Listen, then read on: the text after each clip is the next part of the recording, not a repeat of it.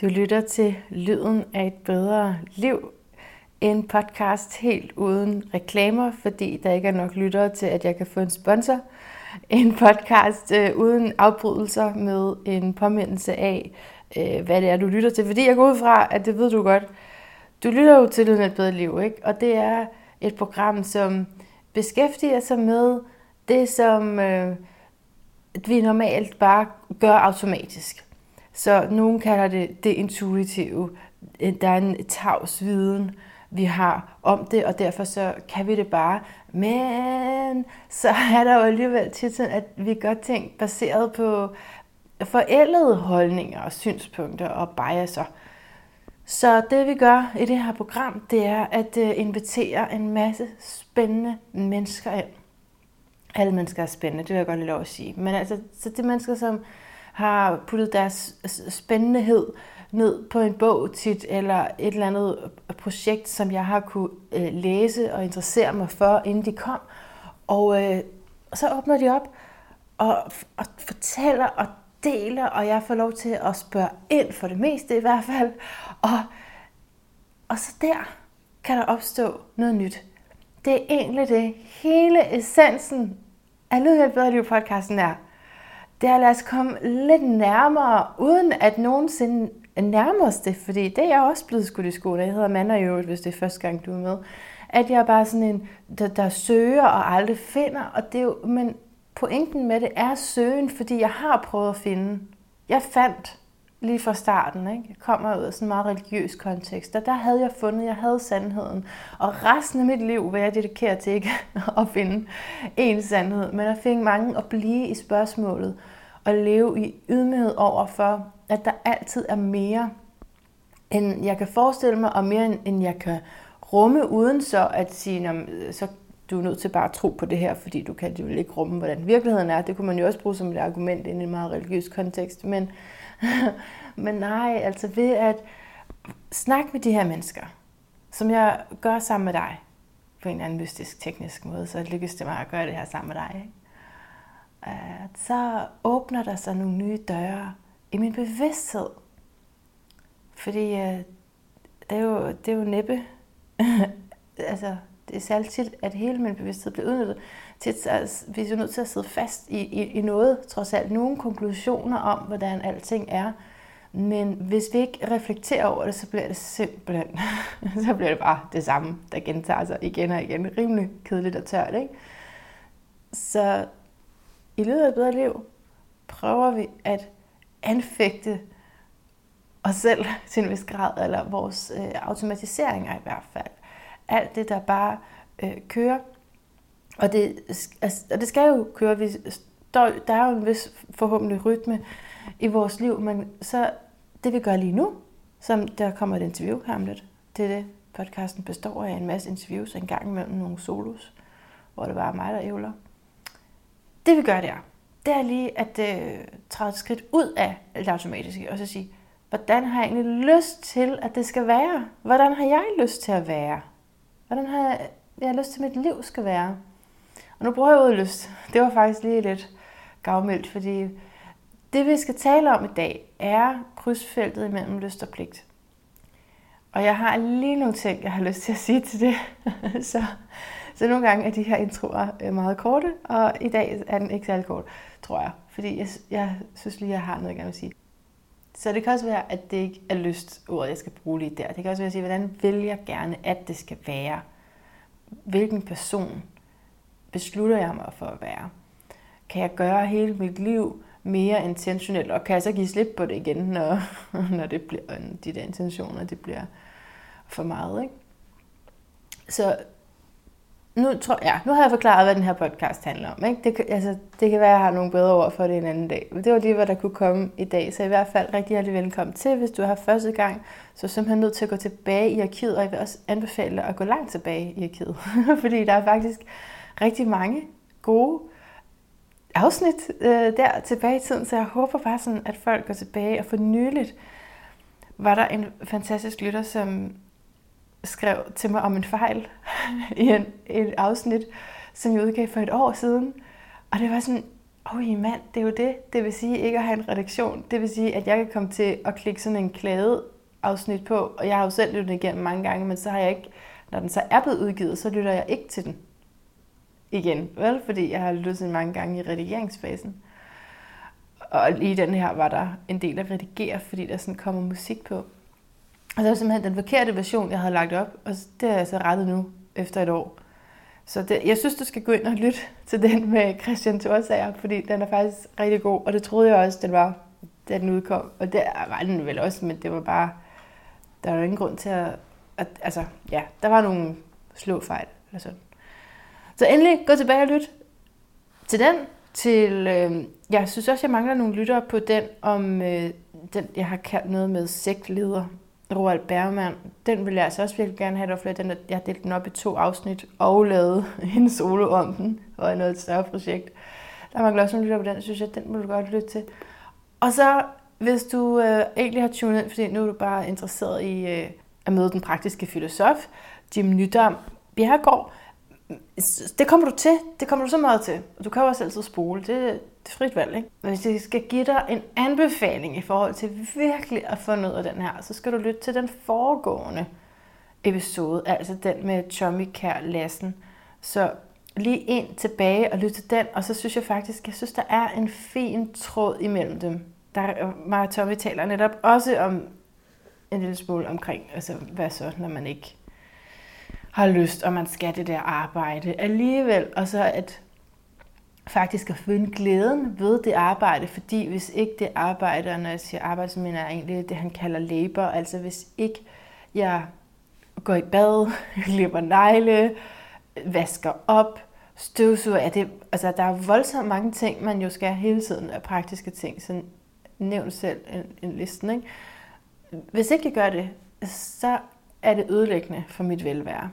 Så derfor kan jeg værdsætte de ting, fordi jeg kan se, hvor glad det gør mig.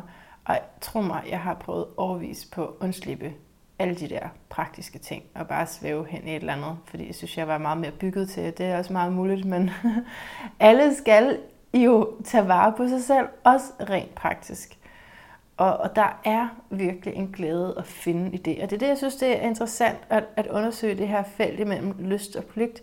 Hvordan vi nogle gange kan stille det, og, og det er jo nogle gange stillet op over for hinanden. Det ene har jeg vidderligt ikke lyst til, men bør. Og det andet har jeg rigtig meget lyst til, og ved godt, jeg ikke rigtig bør. Og det er sådan noget, vi skal tale om øh, i dag, og øh, jeg har jo på det her tidspunkt, har jeg jo simpelthen talt med Jim om det, så det er på en måde lidt en efterreflektion, du får inden, sådan er det nogle gange i de her podcasts. Ikke? Så det, jeg, grunden til, at jeg har lyst til at give så meget af en efterreflektion, er også det her, jeg er nødt til at indrømme at, kan du huske, jeg håber også, du har lyttet til den med Eve Bengta Lorentzen. Jeg ved godt, der, jeg, nævner, jeg name dropper nu med alle de her, men ja, jeg har sådan en illusion om, at der er nogle af jer, der faktisk lytter til dem alle sammen. Så den, der taler vi om vigtigheden af, øhm, øh, ja, måske ikke nødvendigvis vigtigheden af at sætte farten ned, men det kan i hvert fald være et mulighedsrum for, at man så finder ud af, hvordan man bedre kan tage vare på sig selv. Jeg tror, at sådan er, Altså simpelthen ja, selvomsorg på, på hver en måde, der så måtte passe til en. Ikke? Og så den der temponedsættelsen gør jo så, at man ja, kan se det bedre og kan finde mere plads i sig selv til at betræffe de rigtige beslutninger omkring, hvad man vil prioritere i sit liv. Og der er det så, jeg må gøre den erkendelse, fordi jeg nævnte det lidt over for hende med nogle gange, jeg har lavet de her podcast, hvor jeg er blevet lidt presset, ikke? Og gjort det, fordi, øh, ja, så er det altså en, et mærkeligt sammenvæv af lyst og pligt jo, det her. Det er det bare. Jeg har også øh, min måne og Saturn helt tæt på hinanden, hvis det skulle sige der noget. Det kan godt give den der med, jamen det er både det, der virkelig pleaser mig, men det er også noget, jeg skal, eller sådan, ikke? Der er noget der. Men så den her, jeg er nødt til at være ærlig over for dig. Det, det er en, en, en ting mere, jeg er nødt til at sige, hvis jeg skal præsentere podcasten. Det skal helt først faktisk. Det er det her autentiske. Jeg er nødt til at give dig det helt ærlige, for ellers så synes jeg, det er fuldstændig ligegyldigt, at du kunne lige så godt have lyttet til en, som var hyret ind på DR. Det her er den rå ærlighed, og, og, hvad, og så kan vi selvfølgelig, det skal vi også filosofere over, hvad er ærlighed, fordi det, der er sandt for mig, lige præcis det her øjeblik, hvor jeg sidder og optager, det kan jo faktisk godt være, at det er, altså, ændrer sig igen i morgen. Så, så kan det jo også være. Så det er, fra, det er jo altid fra, hvor vi er lige nu. Men øh, på det her tidspunkt, hvor jeg møder Jim, og jeg glæder mig rigtig meget, og vi har skrevet frem og tilbage om, hvad er det, vi skal tale om, fordi jeg har egentlig fundet ham igennem et andet interview, han har givet. Så på hans hjemmeside kunne jeg sige, ah, der, er det det der, eller det? Jeg kunne ikke lige finde ud af, sådan, hvad skal vi virkelig gå ind i? Så derfor så skrev vi om det, og så kom han med den her idé til at tale om lystetik, og øh, hvis man kunne lave sit eget lystbud, altså simpelthen sætte fokus på den her lyst, og jeg tænker jeg, fordi at vi lever i, også i en meget logisk verden ellers, så kunne der lige, hvad med, hvad med lysten, ikke? Og det synes jeg var så genialt. Og jeg glæder mig, men øh, da, da jeg skal til at jeg sætter øh, interviewet op, eller altså, han skal til at komme, får jeg rigtig ondt i hovedet. Og jeg har faktisk lyst til at lægge mig ned og sove. det er lysten, ikke? Pligten er så, at jamen, vi havde en aftale. Han er højst sandsynligt faktisk taget afsted nu, og jeg vil også rigtig gerne lave det.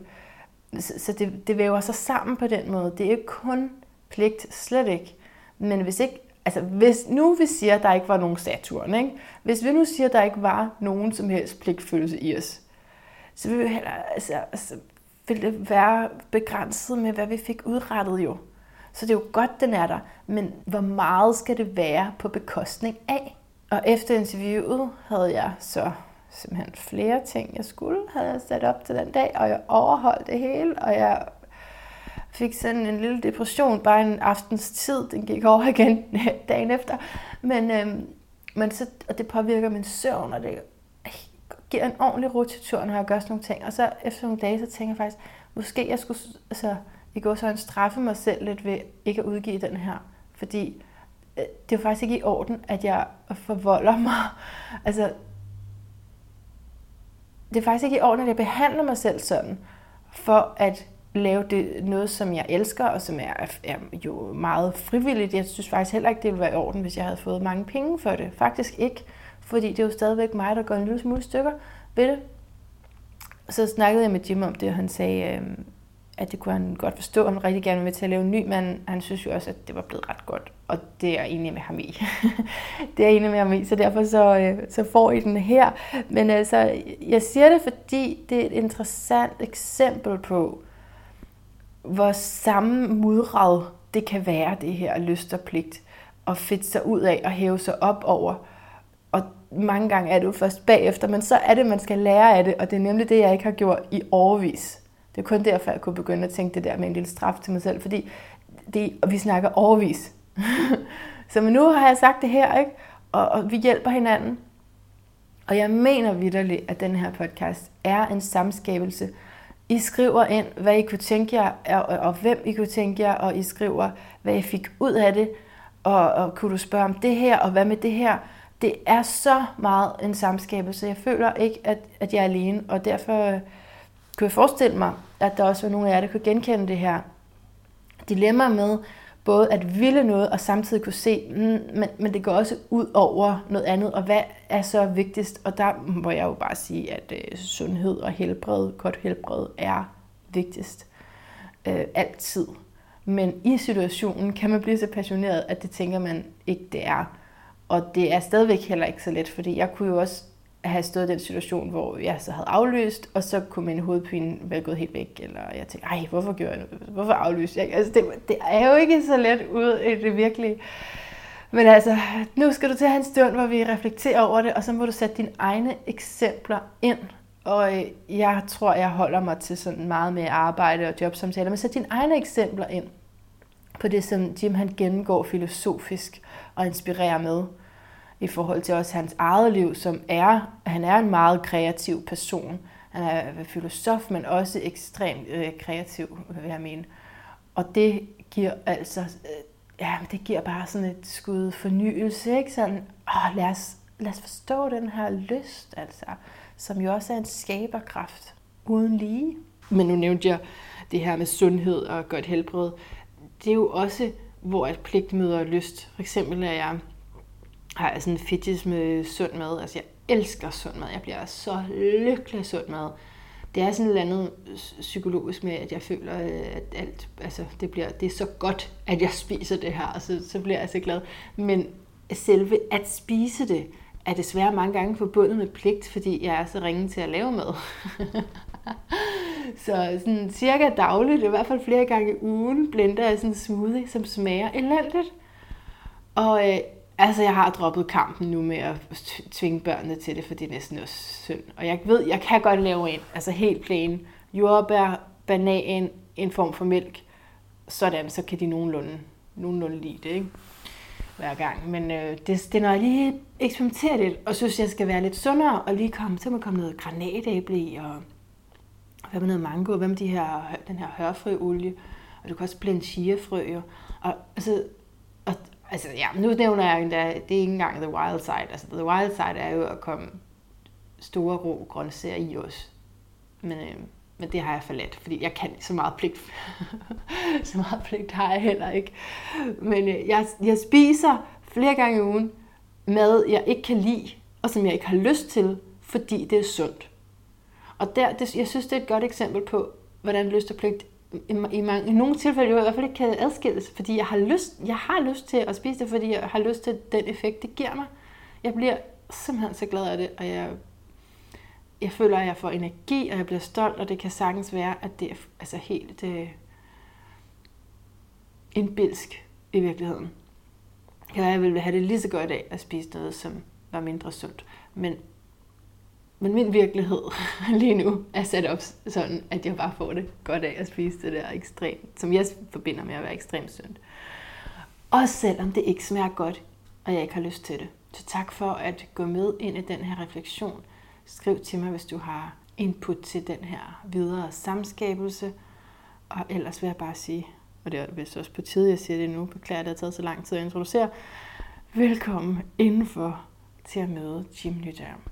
Bjergård, den praktiske filosof. Det starter jo, det starter jo som værende, øhm, hvordan kan vi finde ud af at leve det gode liv i praksis? Ikke? Ja. Og hvad hedder det? Og, og nu om dagen, når man tænker filosofer, så er det jo efter vi fik universiteterne i løbet af du ved, renaissancen og så videre op, og så er det jo blevet til en, en videnskab, mm. men som sidder, sådan, sidder fast i fornuften og er usmidig, altså tænker inden for en logik øh, helst, og tænker inden for ja, helt i grunden sproget, grammatik, altså der er, nogle, der er nogle systemer, og der er nogle regler, mm men hvis du taler om, om filosofi, så er der jo den forskel, det, forskellen til det er jo tænkning. Altså tænkning er jo frit, og det er ikke bare sådan, Nå, men nu tænker jeg et eller andet helt øh, kreativt og udflippet. Det er mere det der med, at hvis, for, hvis du er inde i et system, og hvis du er inde i den måde, alle andre filosofer tænker på, og du egentlig bare tænker videre på deres tanker, hvordan skal der så opstå noget nyt og mere kreativt? Og det bliver meget sådan, så bliver det lukket hen på universitetet. Der er nogen, der forsker. Det, de skriver, det er der ingen andre, der læser. Jeg mener, jeg mener det må da, altså filosofi for mig stammer fra, at det skal være noget, der er til alle mennesker, og det skal være noget, man kan bruge i livet. Ja. Hvis den kobling ikke er der, så er det ikke interessant for mig, og det er jo derfor, jeg hedder den praktiske filosof faktisk. Ja, ja, ja. Altså, for jeg, jeg kan simpelthen ikke, jeg kan ikke se mening med, at man ikke skulle prøve at være mere sådan... Øhm, altså, optaget af at bruge det. Ja, optaget af at bruge det, og så også, at øhm, der er ikke nogen sandhed, der gælder med stort S, ikke? Nej. Det er jo meget sådan kontekstuelt, og det er meget individuelt. Og så mener jeg, at det nærmeste er, at vi skal ud i et forsøg altså med, med livet. Altså fordi det er det, Nietzsche også siger, at han, han bryder jo med, med, med fornuften og logikken og alt det Han siger, jamen øh, det er meget mere kreativt. Altså, det, altså det, det sidder helt fast, filosofien, ikke? Ja. Allerede i sproget, og den måde, det starter allerede der, og den måde, vi tænker i faste baner, bare på grund af, at vi har et bestemt sprog, ikke? Altså. Jamen, så er det jo også svært at snakke om. ikke også? Pro- problemet er, at, hvad mener du? Jo, så er det svært, vi er jo hele tiden, vi er jo begrænset af sproget. Ja, altså, og, og, det er jo det, han vil jo, han vil jo så have, at man skal bryde ud af sproget, og det bliver jo rappelende. Altså, så, så kan du, hvordan skal du så meddele dig? Men ja. så, så vil jeg sige, så vil det blive en kamp om, hvem der nærmest skulle øh, skabe sit eget sprog, og, og, og, og, og, og ligesom øh, få ja. dominansen og få et følge med sig, eller et eller andet. Ja. Nærmest, ikke? Som alle sammen siger sådan nogle lyde. ja. Sådan, kan det, sådan skal det heller ikke være, jo. Nej, det skal det ikke være. Men det sidder lidt fast. Altså. Ah, jeg tror godt, jeg forstår det. Den der kritik af akademisering af en meget sådan ædel disciplin. Nu går vi altså i gang, fordi det... Ja. Det gør vi bare. Du, du, du er jo simpelthen... Ja. øhm, velkommen til Lyden af et bedre liv. Jim Nydom Bjergård, den praktiske filosof. Ja, også tak. kendt som det. Og øhm, jeg har inviteret dig i dag, fordi jeg har stødt på dig, da du øh, var med i en anden podcast om øh, noget med at finde lykken. Og så synes jeg ikke, du sagde nok. så vil jeg gerne høre noget mere. og så har vi skrevet lidt sammen om, at øh, vi kunne tale ud fra en titel, du har lavet. Lad ikke lysten gå af pligten. Ja. Det synes jeg lyder meget spændende. Så jeg tror, at vi skal tale om øh, etikkerne i dag, og så ved jeg også, at du er øh, et vanvittigt kreativt menneske. Så jeg er spændt på, hvad der skal ske. og hvilke retninger det trækker i. men øh, men så, så hvordan den her titel her, eller ikke lysten på pligten, øh, hvordan, kom, hvordan kom du frem til den? Jamen, øh, den, den, altså, den kommet frem øh, inden fra mig, og så af rigtig meget af, hvad jeg ved og har læst om Kierkegaard og Nietzsche. Mm. Og hvordan jeg på en eller anden måde har med min egen udvikling igennem, jeg vil sige særligt 30'erne, har, har, har ligesom øh, dannet mig en eller, anden, en eller anden bestemt måde at leve på, som, som, som virker helt vildt. Øh, den er meget konkret for mig, og samtidig er den også utrolig spontan. Altså den er både meget, øh, hvad kan man sige, den er både meget skemaagtig, og så er den samtidig med fuldstændig blik for løsrivelse konstant. Altså, fordi at, det er jo meget sådan, at Altså, hvis man, hvis man tager den der til, lad ikke lysten gå af pligten. Altså, der er helt vildt mange pligter i, i, i samfundet. Det, det, det, er i hvert fald, det er i hvert fald kørt meget op, og det kan også være pligter over for, for sig selv, eller mål og forhåbninger om, hvad man skal nå. Mm. Men, øh, hvad hedder det, øhm, jeg synes tit, at det bliver sådan skilt, det bliver delt op på en øh, ukonstruktiv måde, at så er det, nu skal jeg lave noget, der er pligt. Mm. Altså det vil sige, så er jeg på arbejde, eller nu skriver jeg den her opgave, yeah. eller hvor jeg sådan tænker, jamen, hvorfor kan man ikke, hvorfor kan man ikke helt sådan skyde lyst ind i det? Altså hvis man hele tiden, og, uden, og overhovedet uden, altså det er slet ikke egoistisk forstået, tværtimod faktisk, at man hele tiden prøver at søge i sig selv, og så sige, hvad er det, hvad er det hvor vil jeg hen? Ja. Hvad er det, der udvikler mig? Hvad synes jeg er spændende? Faktisk hele tiden. Ja. Altså, nogle gange er der bare noget, der er pligt. Men, men, men simpelthen på, hele tiden på det ind i, altså på en måde, hele tiden få sin egen altså få sig selv ud i alt, hvad man laver faktisk. Fordi så øh, er du jo aldrig, så er det aldrig sur pligt. Altså. Men det er et emne, der bliver ved med at interessere mig. Det her med, hvordan vi ligesom forener arbejdslivet med bare dem, vi er. Altså det, der er et eller andet irriterende over den skillelinje der. Og, øh, ikke nu, hvor jeg først har et arbejde, hvor jeg faktisk føler, at jeg bruger mig selv rigtig godt og sådan. Men det, det har mm, sådan i tanken, synes jeg, at det er besværligt. Og, og når jeg har siddet, for eksempel når man sidder til en jobsamtale, og du er i ansøgningsprocessen, så skal du lave dig selv om. Okay? Du skal fremstå meget bedre og mere clean. Jeg har ingen fortid faktisk overhovedet. har bare 13 taler. Mm. Eller du ved, man skal gøre sig selv så pænt, så pænt, så pænt, så man kan få lov til at komme ind og være med. Øhm, Jamen, kan, kan du føle mig, det, det, det, det, det, det, synes, du taler om med pligt og lyst, der kommer jeg til at tænke på arbejde, og så bare, hvem jeg er. Jamen det er jo det, altså det er jo, det er jo, det er jo en blanding, fordi man kan sige, hvis man går ud, altså det er jo klart, hvis man er halvtosset og grænseoverskridende, og sådan, så får man ikke et job, vel? Nej. Altså du ved. Men, men, der, men der er virkelig noget om, om, om snakken, fordi at øh, vi alle sammen har, har oplevet det der med, at man føler, at man skal ind og lave sig om.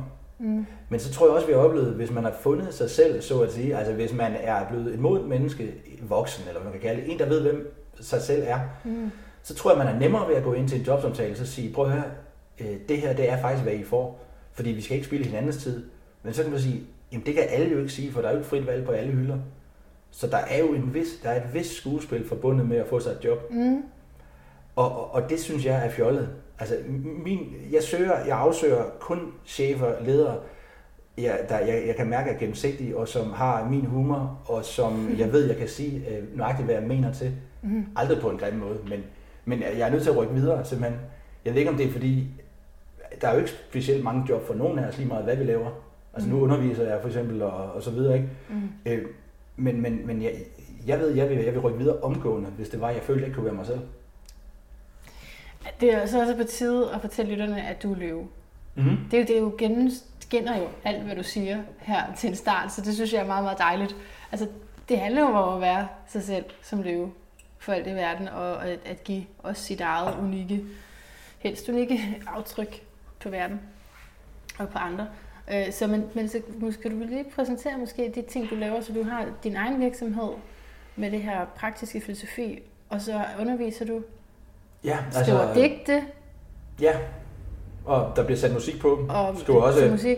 Ja, alt muligt. ja, jeg skriver også øh, Laver vandreture. sange fra bands og musikere. Ja, og jeg, jeg, altså, øh, jeg underviser på et gymnasium og hjælper også, øh, man kan sige, altså har, jeg hjælper med pædagogik og didaktik og Mhm. mm. øhm, underviser på Folkeuniversitetet. Øh, og har, jeg har så mit, øh, mit firma der, det er sådan, man kan kalde det, det er lidt, det er lidt mange ord, men det er pædagogisk, filosofisk, retorisk, politisk konsulent. Mhm. Mm. Altså der er mange elementer i det. Øhm, Det er da lige noget for dig. Ja, ja det er jamen, det. Er, det. ja, ja, altså, så længe det har med mennesker og samfundet at gøre, så er jeg interesseret. Og det har, det har mange ting jo. Så. Dejligt. Okay, så, så altså, jeg vil du lige sige noget mere om din, øh, din kreative? Når, øh, altså, jeg, vil, jeg vil sige sådan, at jeg, jeg, altså, jeg, jeg, gør meget ud, jeg gør meget ud af, at der altid er efter, lige meget hvad jeg laver, der er efterladt et, et, et, en procentdel, at man kan få lov til at improvisere. Det vil altså også undervisning, selvom jeg for eksempel, bare for at starte der, selvfølgelig er jeg er velforberedt og så videre, men, men øh, det handler for mig mere om, at, øh, at også igen, hvad er det lige i det øjeblik, eller på den dag, eller hvor vi er, der ligesom er det motiverende. Mm. Så, så det, det skal kunne eksplodere. Mm. At man kan sige, det jeg allermest holder af, udover at, tale med andre mennesker, øh, og, og, og, og se på, altså snakke om alt muligt uh, interessant om livet, Mm. så er det at digte. Altså, Mm. Fordi det er sådan en, det er sådan en helt, øh, det er en helt anden tilstand, som ikke Ja. kan sammenlignes med noget som helst. Det er du ret i. Ja. Altså der, kan- der kan jeg ligesom forsvinde og glemme mig selv. Altså der er jeg Mm. allermest lykkelig, øh, Mm. faktisk. Altså, det er Interessant. Okay, så men alt hvad du er, og de her ting, som du har præsenteret nu, som du beskæftiger dig med i din hverdag, det, altså, det er vel også noget, du tænker ind i, altså, altså ja, lad ikke lysten gå af pligten. Det, det er sådan gennemgående for dig. Du gør, hvad du har lyst til. Men det her sætning kan også lyde sådan lidt? Du gør, hvad du har lyst til. Det kan øh, meget nemt misforstås. Ja, det er det, der, kan man bedre sige den sætning? Det du gør, har du lyst til, måske? Eller? Jamen altså man kan sige, når jeg så siger, øh, hvis jeg har lavet øh, den her dag have temaet, altså, eller titlen, lad ikke lysten gå af pligten, så er det jo også, at det er jo aldrig rigtig adskilt. Hmm. Det er jo ikke noget med, at man bare skal bruges frem med sit eget ego, øh, eller noget som helst, men det er mere det der med, at man kunne, man kunne godt prøve at overveje at behandle sig selv lidt bedre, vil jeg faktisk mm. sige. Jeg tror, at man mange gange, mange mennesker i hvert fald, Mm. som jeg ser, der bliver meget slidte og trætte, også i en lidt for tidlig alder. Jeg, jeg synes, de bilder sig selv ind, at der er noget, der skal være pligt, og så når jeg kommer hjem, så kan jeg hygge mig agtigt. Mm. Altså sådan, eller, eller det er i hvert fald det er adskilt på en, en, en måde, som jeg synes ikke er nødvendig. Og, og misforstå mig ikke, der er jo mange mennesker, der for eksempel, det er jo, det er jo, der er jo virkelig nogen, der har det fedt med, at jeg går på mit job i 8 timer. Det siger mig ikke rigtig noget, men jeg kan tjene penge, så jeg kan tage på ferie med min familie. Det er jo virkelig også, det er jo dejligt. Altså. Men, men jeg tror alligevel, at, at, at mange kunne få mere ud af det, hvis de prøvede på at ligesom se på, hvad er det faktisk, hvad er det egentlig, jeg er ikke religiøs, men, men overhovedet ikke, men, men, vi, men vi har ligesom nogle talenter, mm. som hvis, og hvis vi ikke er blevet testet nok og har lavet os prøve nok af, så finder vi aldrig frem til dem, så på en eller anden måde, så kunne man, jeg tror mange kunne sadle om, og så tror jeg, at de kunne få sig selv meget mere med i det, de laver, hvis det var, de lærte sig selv og sine egne talenter lidt mere at kende, eller hvordan de kunne bruge dem i arbejdsøje med. Altså, Okay, men så den kan vi kalde en kreativ filosofi, eller filosofien om, hvordan du, kan- du kan bruge dig selv bedst muligt. Hvordan passer det ind i de her forskellige etikker? Jamen altså, man, man, kan, man kan sige, øh, jeg, har jo, jeg har forsøgt at, jeg har forsøgt at formulere, og, og det er meget, øh, det er sådan, det er polemisk, og det er også noget, jeg selv griner lidt af, men det er fordi, altså der er jo for eksempel, altså jeg, jeg har forsøgt at formulere et bud, som jeg kalder en, en fra, altså på grund af i en lystetik, som jeg faktisk, dem har der ikke lavet særlig mange af.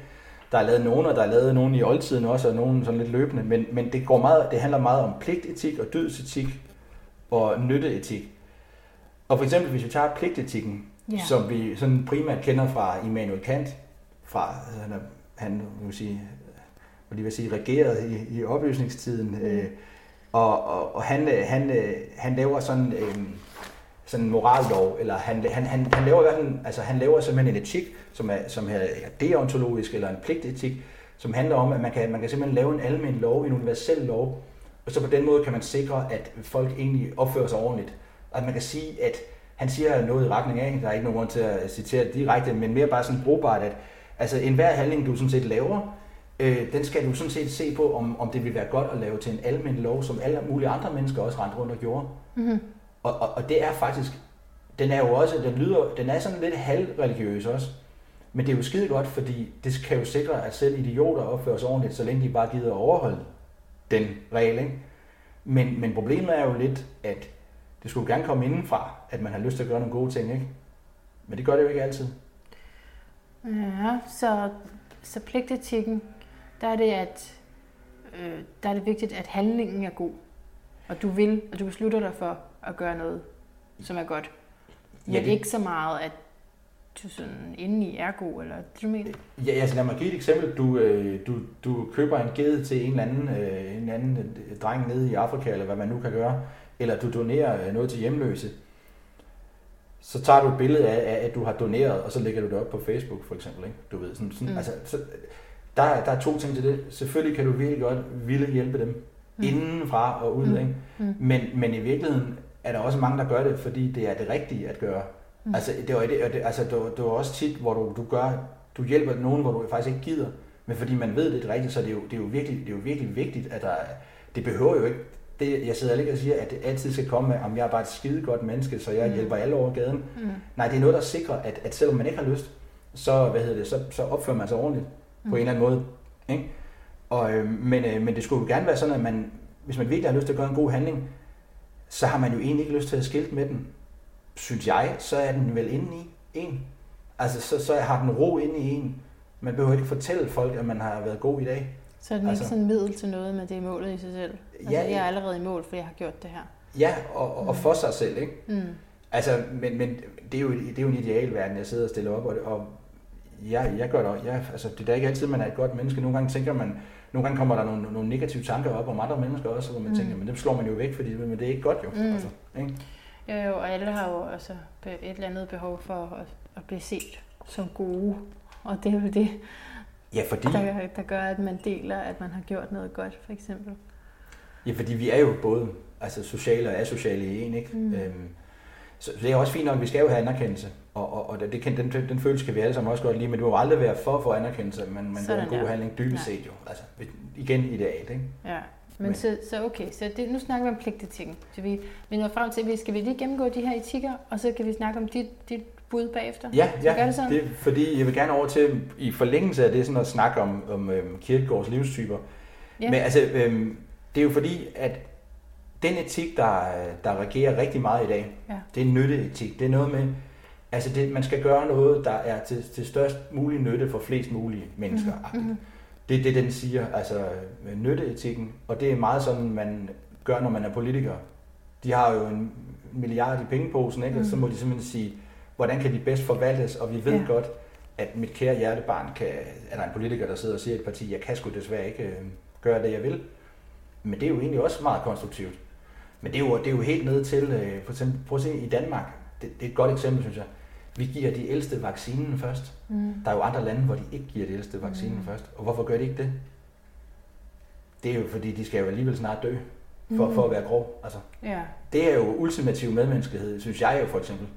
Altså, det er, det, er, det er et politisk regnestykke, og det er noget at gøre med penge og alt muligt, men det er da et signal om, at man ligesom, øh, at folk faktisk er, er ligeværdige. Ja, så frem at vaccinen ikke slår dem ihjel. Ja, det er jo sådan noget... Det var lige det, jeg kom til at sætte fast i mine tanker. Men... Noget. Det ved vi jo ikke rigtig vel. Nej. Men, men det, er, det er et eksempel på, hvordan, ja. hvordan den egentlig kommer smukt til udtryk. Mm. Altså, ja. Øh, øh. Men det er jo så også noget med, hvor meget skal systemerne så belastes og alt muligt. Altså, altså, så, så hvad siger du, hvad siger du nytteetik er? Jamen det er egentlig bare, altså det, det, det handler, det handler, det er meget, det, det er sådan set et regnestykke. Det er, øh, hvad hedder det, øh, det vi skal gøre, det skal, det skal hvad hedder det, give størst, størst mulig lykke ja. eller behag for flest mulige mennesker. Så det er sådan utilitarisme? Ja, det, det, det kalder du det også. Ja, det Konse- konsekvensetik eller mm. et eller andet. Jeg plejer at lave sådan et eksempel. Øhm, lad, lad os sige, at du kommer kørende i en bil, ikke? Og, og du kan altså nu er det sådan, det er lidt opstillet. Ikke? Der, går, der går fem, fem øh, børn øh, til den ene side, og fem mm. gamle damer til den anden. Mm. Bremserne svigter, og du vil ikke køre dig selv ihjel ned i endevæggen. Hvad er så bedst ifølge nytteetikken? Jamen det er, at du kører de fem gamle damer ihjel, fordi der er meget mere kvantitet og, og, og kvalitet, har nærmest sagt, i, i, i de små. Ikke? Så på den måde kan man sige, at nytteetik det er noget helt andet end pligtetik? Ja, det er Fordi det. Pligt, ja. der er nogle højere idealer, ligesom. Ja, Altså hvis alle gjorde altså det der kategoriske Det er jo en ydre godhed, kan man sige. Altså, mm. altså det, man, man behøver ikke nødvendigvis at være et godt menneske, men man, man kan med den øh, komme afsted med at gøre alt det rigtige alligevel. Mm. Hvilket jo er fuldstændig godt. Altså. Men så er der den, den, den gode gamle dydsetik, ikke? Altså, så er der dydsetik. Ja, altså hvor, hvor man, altså jeg synes egentlig, jeg synes faktisk, øh, øh, jeg synes faktisk Luther, han siger det faktisk bedst, og, og det er jo ikke for, man sige, den er jo formul, den er formuleret også tilbage fra Aristoteles, det her med, at, at øhm, hvis man skal lære at blive et godt menneske, så øh, altså, for eksempel det, Aristoteles siger tilbage i, i antikken, det er, at altså, så, så må man jo have nogle, øh, altså man, man kigger på de voksne mennesker, der skal gøre nogle gode handlinger, og så lærer man sådan set at blive et godt menneske indenfra og ud. Mm-hmm. Altså man lærer det af den led, man, man, man lærer på den måde, det bliver inkarneret rigtigt på en eller anden måde. Så dyderne angår vores karaktertræk mere end bare, hvad vi beslutter os for at gøre? Ja, det, altså, der er jo rigtig meget arv, der sidder, og, man, og den diskussion er jo ikke færdig, hvor meget arv, hvor meget miljø ja. ud, helgør din person, kan man sige. Ikke? Ja. Men, men du kan i hvert fald, du kan i hvert fald forme folk til uh, intuitivt at gøre det rigtigt, i stedet for at skulle tænke over, hvordan kunne jeg gøre det her til en almen regel. Ikke? Ja, ja, det kan ja, du gøre, ja, ofte. Ja. Mm. Så fordi så når man har de dyder, så er det det, der føles rigtigt. Mest ja. rigtigt. Og ja. så behøver du ikke at sidde og gøre til et regnestykke. Ja, ja, lige præcis. Og, og, så, øh, og så synes jeg bare, at øh, de fleste af os, vi kender Luther, ikke? Altså han, øh, det, er den store reformator, ikke? protestanten, ikke? Mm-hmm. som jo gør op med, med den katolske kirke. Jeg synes, han har et rigtig, rigtig fedt, øh, altså en, en fed sætning. Han siger, han siger øh, gode gerninger gør ikke god mand. Hmm. God mand gør gode gerninger. Mm. Og det er jo lige præcis det her, synes jeg. Og jeg, jeg, jeg bruger den faktisk altid særligt når jeg underviser også, men jeg synes, den er, den er, den er smuk, fordi ja, det, det handler jo ikke om, at du kan uh, sige 50 Ave Maria, mm. og så, uh, så har du gjort gode gerninger, og så er du frelst og renset igen. Nej, nej, det skal jo komme indenfra. Mm. Så det skal være ærligt, ikke? Men det var egentlig bare for at tage udgangspunkt i, at øhm, også, altså, så når jeg, jeg når frem til, det vil jeg lige vente med at sige, men øhm, hvis, vi, hvis vi tager vores, øh, vores næste kærlighedsbud, ikke? Det der med, at du skal elske din næste, som du selv vil elskes, altså sagt i moderne ord, ikke? Mm. Som, øh, så synes jeg, øh, meget inspireret af kirkeord, at det er meget forkert. For det første, skal er et imperativ, det er, det er et krav, det er en befaling. Mm-hmm. Altså det er en pligt. Men du kan, da ikke, du kan da ikke tvinge nogen til at elske andre. Jo, det kan du så gøre i den ydre pligthandling. Ikke? Mm-hmm. Men så mener jeg bare, at sand empati og etik vil være, at som Kirkegaard siger, at øh, du skal elske øh, din næste, som han vil elskes. Mm. Altså du skal gøre det for din næste, som han har lyst til. Mm-hmm. Men det er jo for eksempel noget i, i vores, vi siger jo, vi har sådan et moderne samfund, der går så hurtigt.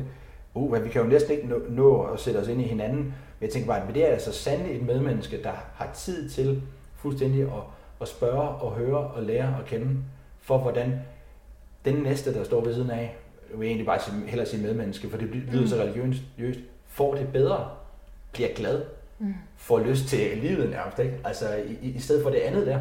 Ja. Altså, det synes jeg er smukt, altså. Mm. Og, og det er egentlig sådan, øh, jeg prøver at være. Mm. Altså, og det, det kan aldrig blive perfekt, men det er jo netop også meningen. Altså, mm. det er der jo ikke nogen, der er vel, men så... Det er interessant med den der pligt skal du skal elske? Ja, altså fordi... Hmm. Lad mig give et eksempel på det her. Vi kender godt de der mennesker, der giver os nogle gaver, som de selv godt kan lide. Ja. Det er jo det ultimative eksempel, og jeg ved godt, at det er jo det er for, det er for, for det første dejligt, at de overhovedet givet købe en gave til en. Mm. Men det er jo egentlig helt forkert. Øh, bliv nu ligesom mig-agtigt. Eller jeg har, ikke engang, de har i virkeligheden ikke engang givet rigtigt at tænke over, hvem de giver gaven til. Nej. Det er sgu nærmest for deres egen skyld. Ja. At det svarer jeg, også til... Jeg ville gerne have haft den her. Værsgo. ja, ja, det, det, den skal der være i dit hjem også, eller ja. en eller anden vase eller sådan noget. Ja. Men jeg synes også, det svarer også til, lad os sige, at vi to sidder på en bar, eller vi er i en iskiosk, så, siger, så siger jeg så til dig, eller så, så tænker jeg, hmm, jeg elsker Magnum, eller jeg elsker en, en Tuborg fadøl, så kører jeg det samme til dig. Ja. Det er ikke rigtigt i min verden. Selvfølgelig kan man sagtens sige, nu skal du lige smage, hvad jeg godt kan lide. Ja. Men, men, men i virkeligheden, så, så, er, det, så er det for... Øhm, men altså, det er simpelthen ikke dedikeret nok, synes jeg. Nej, præcis. Altså, og, og hvorfor skulle vi ikke have tid til at være dedikeret nok? Altså? Ja. Til at møde den anden. Ja. Den anden er. Ja. Så det er jo egentlig Mm. derfor, jeg, jeg synes, vi lige skulle snakke om de her øhm, Ja, ja, etikker. de gængse, ikke? Ja. Altså, øhm, Ja. Skal, vil du sige dit bud nu? Ja, fordi, og jeg, jeg tror lige, jeg skal gentage det et par gange, men det er, ja. Fordi, det er fordi, at øh, for eksempel pligtetikken, den starter sådan med handlen altid, som du, at du, at du kunne ville, det skulle blive en almen lov -agtigt. Sådan, sådan står Ja. det sådan lidt kringlet formuleret, ikke? Mm. Så har jeg simpelthen vendt den om, fordi det er sådan, jeg øh, tror, mange mennesker vil, øh, vil blive mere motiveret og glade og få mere lyst til, øh, ja, faktisk det hele. Jeg siger, behandle altid dig selv sådan, som du vil, at andre får det bedste ud af dig. Øhm, og jeg siger jo så behandle i stedet for handle, det vil sige, men det, men det er fordi, det er det her med, at øhm, man kan ikke være en anden, end den man er. Mm. Så, øh, men det man kan gøre, det er, at andre, kan, andre skal ikke begynde at, at, at pille og tvinge og, og, og sådan øh, låse øh, dig.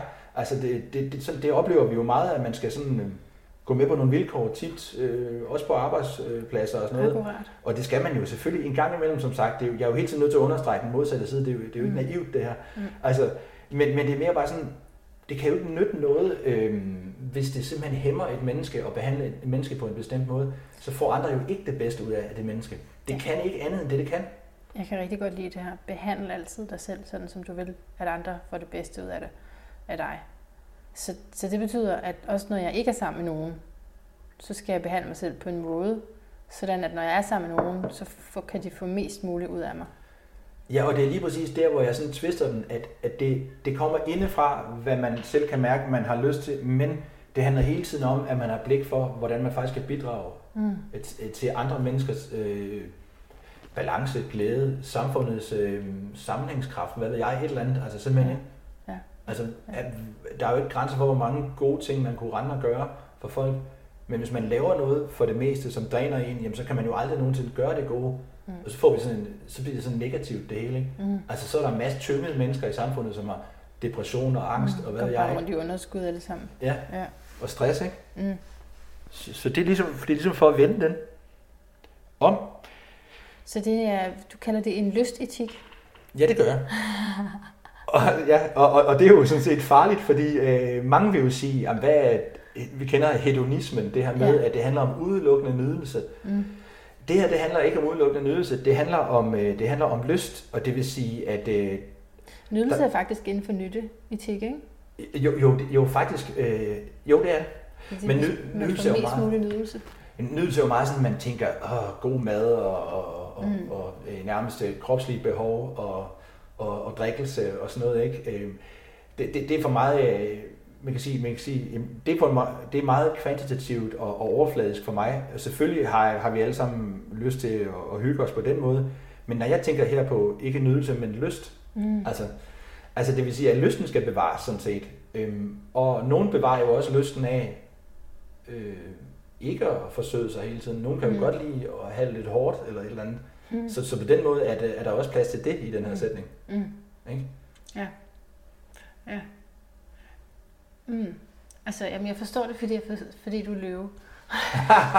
det er Ja, der, det vil jeg godt forstår tænke det. mig at høre mere om. Ja. Fordi det er, det er skaberkraften, og det er gnisten, og og så kan det også sagtens komme over i sådan en, en romantisk øh, længsel øh, også, men, men grundlæggende altså, at jeg kan få lov til at udtrykke, hvem jeg er. Og, og der har man brug for lyst jo, fordi ellers så er det, man udtrykker, måske bare det, man har lært. Så Ja. lystetik er vel også for at få det frem, som du virkelig altså, Mm. har en lidenskab for. Jamen fuld, fuldstændig. Altså, vi kan jo, vi kan jo også, øh, jeg synes, det var meget godt sagt, fordi at du har en præstation, og lad os øh, måske tale lidt om de unge mennesker, eller en Mhm. karriere. Altså, men du får et 12-tal, ikke? Mm. Det er resultatet, det er præstationen, ikke? Men øh, Jeg synes, det eneste, det faktisk handler om, det er, at øh, du, skal, du skal sidde og, og fedtegrin op på dit lille studerekammer over glæden ved, at du har tilegnet dig, at, og du ved, at du, du er fuldstændig ligeglad med, hvad lærer og sensor siger til dig i morgen. Mm. Altså det, det handler om, at du er glad for, at du har haft en rejse med det her, hvor du, har, hvor du ligesom ved, jeg kan, jeg kan det her om, i det mindste på min egen måde. Mm. Altså den ro mm. og den fred i, i processen, ja. synes, så er der sgu ikke noget, der kan slå en ud. Mm. Hvis, hvis, altså, jeg, synes, jeg, jeg gør det på min egen måde. Ja, jeg har jeg brugt mange gange. ja, Nå, ja men, øh, men det er jo også, men, men det er mere, det er mere altså, man er, det jeg vil frem til, det er, øh, øh, altså, hvad er det, der har størst indflydelse på, om man er glad eller ikke glad? Eller, altså, hvis du vælger nogle ting, helt, og, og stræber efter nogle ting, som du ikke kan kontrollere, ja. Så bliver du 9 ud af 10 gange øh, ulykkelig. Ja. Så, men, men det du kan kontrollere, det er jo dit eget arbejde med ting, det er din egen proces, det er din egen tilegnelse, din egen, øh, hvad kan man kalde det, øh, øh, det, dit, dit eget ejerskab på en eller anden måde. Øhm, altså hvis, hvis, man kan, hvis man kan fastholde sig selv meget mere i det, så kan man faktisk på en eller anden måde lukke meget nemmere af over for, den der, for det tal for eksempel, eller over for, at jeg fik ikke det job, eller et eller andet. Det, det, det, det er det, hvor jeg synes ligesom, at, øh, at, at det også kommer ind. Processen, ikke? Og, og det er jo sjovt nok, det tror også, vi alle sammen har oplevet, at, at hver gang vi, og nu bliver jeg ved med at tale meget om eksamen, for det har vi alle prøvet, altså at øhm, hver gang vi faktisk har haft det der helt utroligt god proces, jamen så går det jo også godt alligevel med det, med det tal. Mm. Altså, det gør det jo faktisk. Mm. Så, så det, det, det er sådan, der har jeg bare mit fokus et helt andet sted. Altså, jeg er indre motiveret, øh, i stedet for at være ydre motiveret. Det lyder dejligt. Jamen, det... Er du altid det? Jamen, så kan du også, så behøver du ikke at, og, og, og, og lad dig så meget gå på af, hvad alle andre mennesker render og laver. Det er jo helt rigtigt. Det er nu, bare, har de fået, nu har de fået børn. Ja. Nu, nu er de nået så og så langt. Og, ja. Men hvad så? Ja. Altså, ikke? Jo, fordi... Bliver du glad af det? Altså. Du, du, er altså, du skal jo kun hamle op med dig selv. Det er det, du er her for at udfylde din egen plads, ikke? Det er den plads, der skal udfyldes. Det er jo din. Ja. Og, dig. Ja, og det er det, og det er så nemt at sige, ikke? Men, øhm, det er altså, meget nemmere at sige, ja. Ja, men, men, øh, men øh, hvis folk, øh, det kræver, øh, det kræver meget kraft og meget energi at vende den om. Det kræver, at man tør stå alene, og det er der ikke så mange mennesker, der tør. Det, det skal man være villig til at vide, fordi øh, og man, man, man er aldrig alene som, som i ensom, men øh, hvis man er klar over lige nuagtigt det ting der, så, så øh, man, må man høre på lidt i starten, men så kan de se, men hvis man så får sin egen ting kørende, så, så begynder folk lige pludselig at sige, hey, det, det er, det er faktisk bedre, det, det er meget cool, det der. Det er faktisk ja. bedre. Ja. Du er faktisk bedre. Ja, ja, eller det er i hvert fald øh, mindst lige så godt. Ja. Det er ikke fordi, det handler om at være bedre jo. Nej, men, nej, nej. Men, men, altså, men jo, det handler om, om det er bedre for mig. Ikke? Præcis. Altså. Vil du øh, tale ind i kirkegård? Synes ja. jeg, ja, det, er, det er fordi, at øh, altså, da jeg læste, øh, da jeg læste kirkegård første gang, jeg synes jo egentlig, det er lidt vildt, når vi tænker på, at øh, Hvem, hvem var de store i guldalderen i romantikken? Altså, der er mange, vi kan nævne. Vi kan nævne H.C. Andersen, vi kan nævne Grundtvig, og vi kan nævne Øenslager og, og så videre. Vi kan også nævne Thorvaldsen for eksempel, ikke? Men, men jeg tænker, øhm, i verden, der er det jo H.C. Andersen og Kierkegaard, der er størst. Mm. Og jeg synes egentlig, det er vanvittigt, at jeg kunne, jeg skulle blive 27 år, før jeg fik lov til, så at sige, uden på egen hånd, at læse Kierkegaard. Øhm, hvordan kan det være, at Danmark ikke kender øhm, altså verdenshistoriens mm. første psykolog, øh, den største eksistensfilosof i verdenshistorien. Øh, og, og altså, de unge mennesker kender ham ikke. Og jeg blev jo fuldstændig øh, solgt, fordi at jeg kunne se rigtig meget af, af mig selv i de der typer, han stiller op. Mm. Og, og det jeg vil frem til, det er, at han, han siger jo, at han har nogle forskellige livstyper. Ja. Og, og vi har øh, spidsborgeren, som er den, de fleste er. Øh, det vil han nok sige... Øh, det er måske 90 procent af alle mennesker. Han, han var meget øh, kontant. Ikke? Mm. Altså øh, for ligesom at sætte lidt den nutidige kvantitativitet på, kan man sige. Men, men altså, men bare, altså, det kan du ikke stille op på den måde. Han vil sige, at langt flertallet er faktisk ikke engang klar over, at de har mulighed for at blive sig selv. De er ikke sig selv, simpelthen. Det er for astrologi, den astrologi, jeg arbejder med, evolutionær, det taler man om, øh, altså det er jo så i forhold til bevidsthedsniveauer, men sådan ligesom det øh, det konforme, de konforme. Ja. Og det er også sådan noget, det er jo 70 procent. og så er der så alle de andre typer, men det er bare sådan, det, der, er, der er jo rigtig mange, som øh, trives i det, ikke at stille ja. spørgsmålstegn. Ja. Og leve Øh, inden for rammerne. Ja, og, og- det, øh, igen, det havde Kierkegaard jo også fuldstændig respekt. Altså, han, han skriver under pseudonym for netop, og, fordi folk vidste godt, at han var vild, og han ville ikke, altså, han ville ikke præge folk i sin mening, når de læste hans værker. Han skriver netop under pseudonym for, at folk selv kan få lov til at vælge, og han vil heller ikke skrive, den her livstype er bedre end en anden. Nej. Men det er klart, at Spidsborger, han har det svært ved et menneske, der ikke engang gider forsøge, altså som faktisk på en eller anden måde bare overtager samfundets vaner, eller ja. Definitionen på det menneske, altså enhver tid har sit form for, jeg vil ikke kalde det ideale menneske, men, men sådan som et menneske nu er til den tid. Mm. De ser X-Factor og, og, om fredagen, og de, øh, du ved, Så er det sådan, de, får, de får en gymnasieuddannelse. Ja, og, så er det sådan, vi gør. Ja, ja, og vi, de vælger ikke at spille guitar eller et eller andet, de går Mm. på, de bliver ingeniører eller et eller andet, du ved. Altså sådan, det er meget, meget groft stillet op det her. Men i hvert fald, hvis, hvis overvejelsen aldrig kommer om, om, er det virkelig det, jeg er, og er det det, jeg rigtig vil, mm. så, vil han, så har han faktisk ikke nogen respekt for det. Øhm, men det, men det, er jo, det er jo virkelig svært at ture at springe uden for flokken. Og jeg synes jo igen, de unge mennesker nu om dagen, de har nok aldrig haft værre ved det, fordi at, øhm, det vil jeg gerne nævne som et eksempel her, fordi Mm. jeg siger det også til mine egne elever, som jeg også har, øhm, altså jeg siger, I har fået at vide nu, I er så egoistiske, og I er så selvglade, og, øhm, og mig, mig, mig. Og jeg mener, det er en kæmpe misforståelse. Hvorfor? Jamen det er fordi, vi har en kæmpe stor flok unge mennesker, som kun reagerer. De agerer ikke.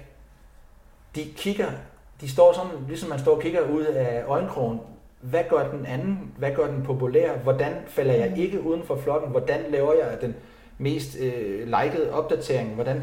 Så jeg mener i virkeligheden, de er totalt uselvstændige langt hen ad vejen. Det, det, det, er, det, det er mig-generationen. Og hvad er forskellen på jeg-generationen og mig-generationen? Jeg-generationen er faktisk en, der tænker, hvad vil jeg? Den agerer, men de er mig. Det vil sige, de ser på sig selv udenfra, udefra som objekter.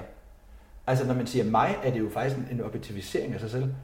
Frem for at sige jeg, altså man, man, man, det er faktisk fordi, de er i gang med at se sig selv, man kunne kalde det, altså det er jo ikke narcissistisk nødvendigvis, men de ser sig selv udefra. Jeg tager en selfie. Jeg tager den 50 gange for at se rigtig ud. Ja, det vil sige forsøgsvist at se mig selv igennem mine venners øjne. Ja, og det mener jeg på ingen. Jeg mener, at det er, altså det har jeg mega ondt af. Ja. Det må da være forfærdeligt, mm. Mm. at de ikke er styrket eller udstyret nok af deres forældres skråstreg, institutionerne, skråstreg samfundet, til at de faktisk tør at sige, der er jeg, altså, det, det, det, det, det, altså jeg er en, der gerne vil skille mig ud. Altså, der er noget, jeg selv vil. Jeg behøver ikke at passe ind hele tiden.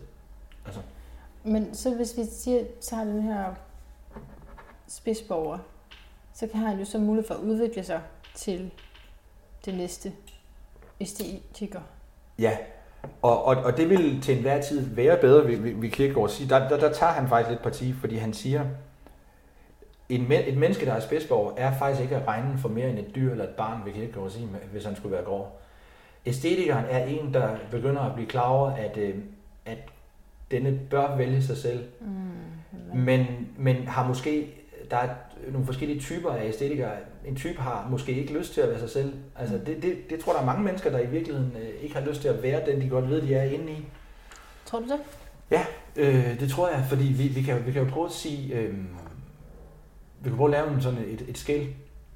Altså, vi siger, vi, vi skaber os selv i nutiden, ikke? du ved det her med selvrealisering. Ikke?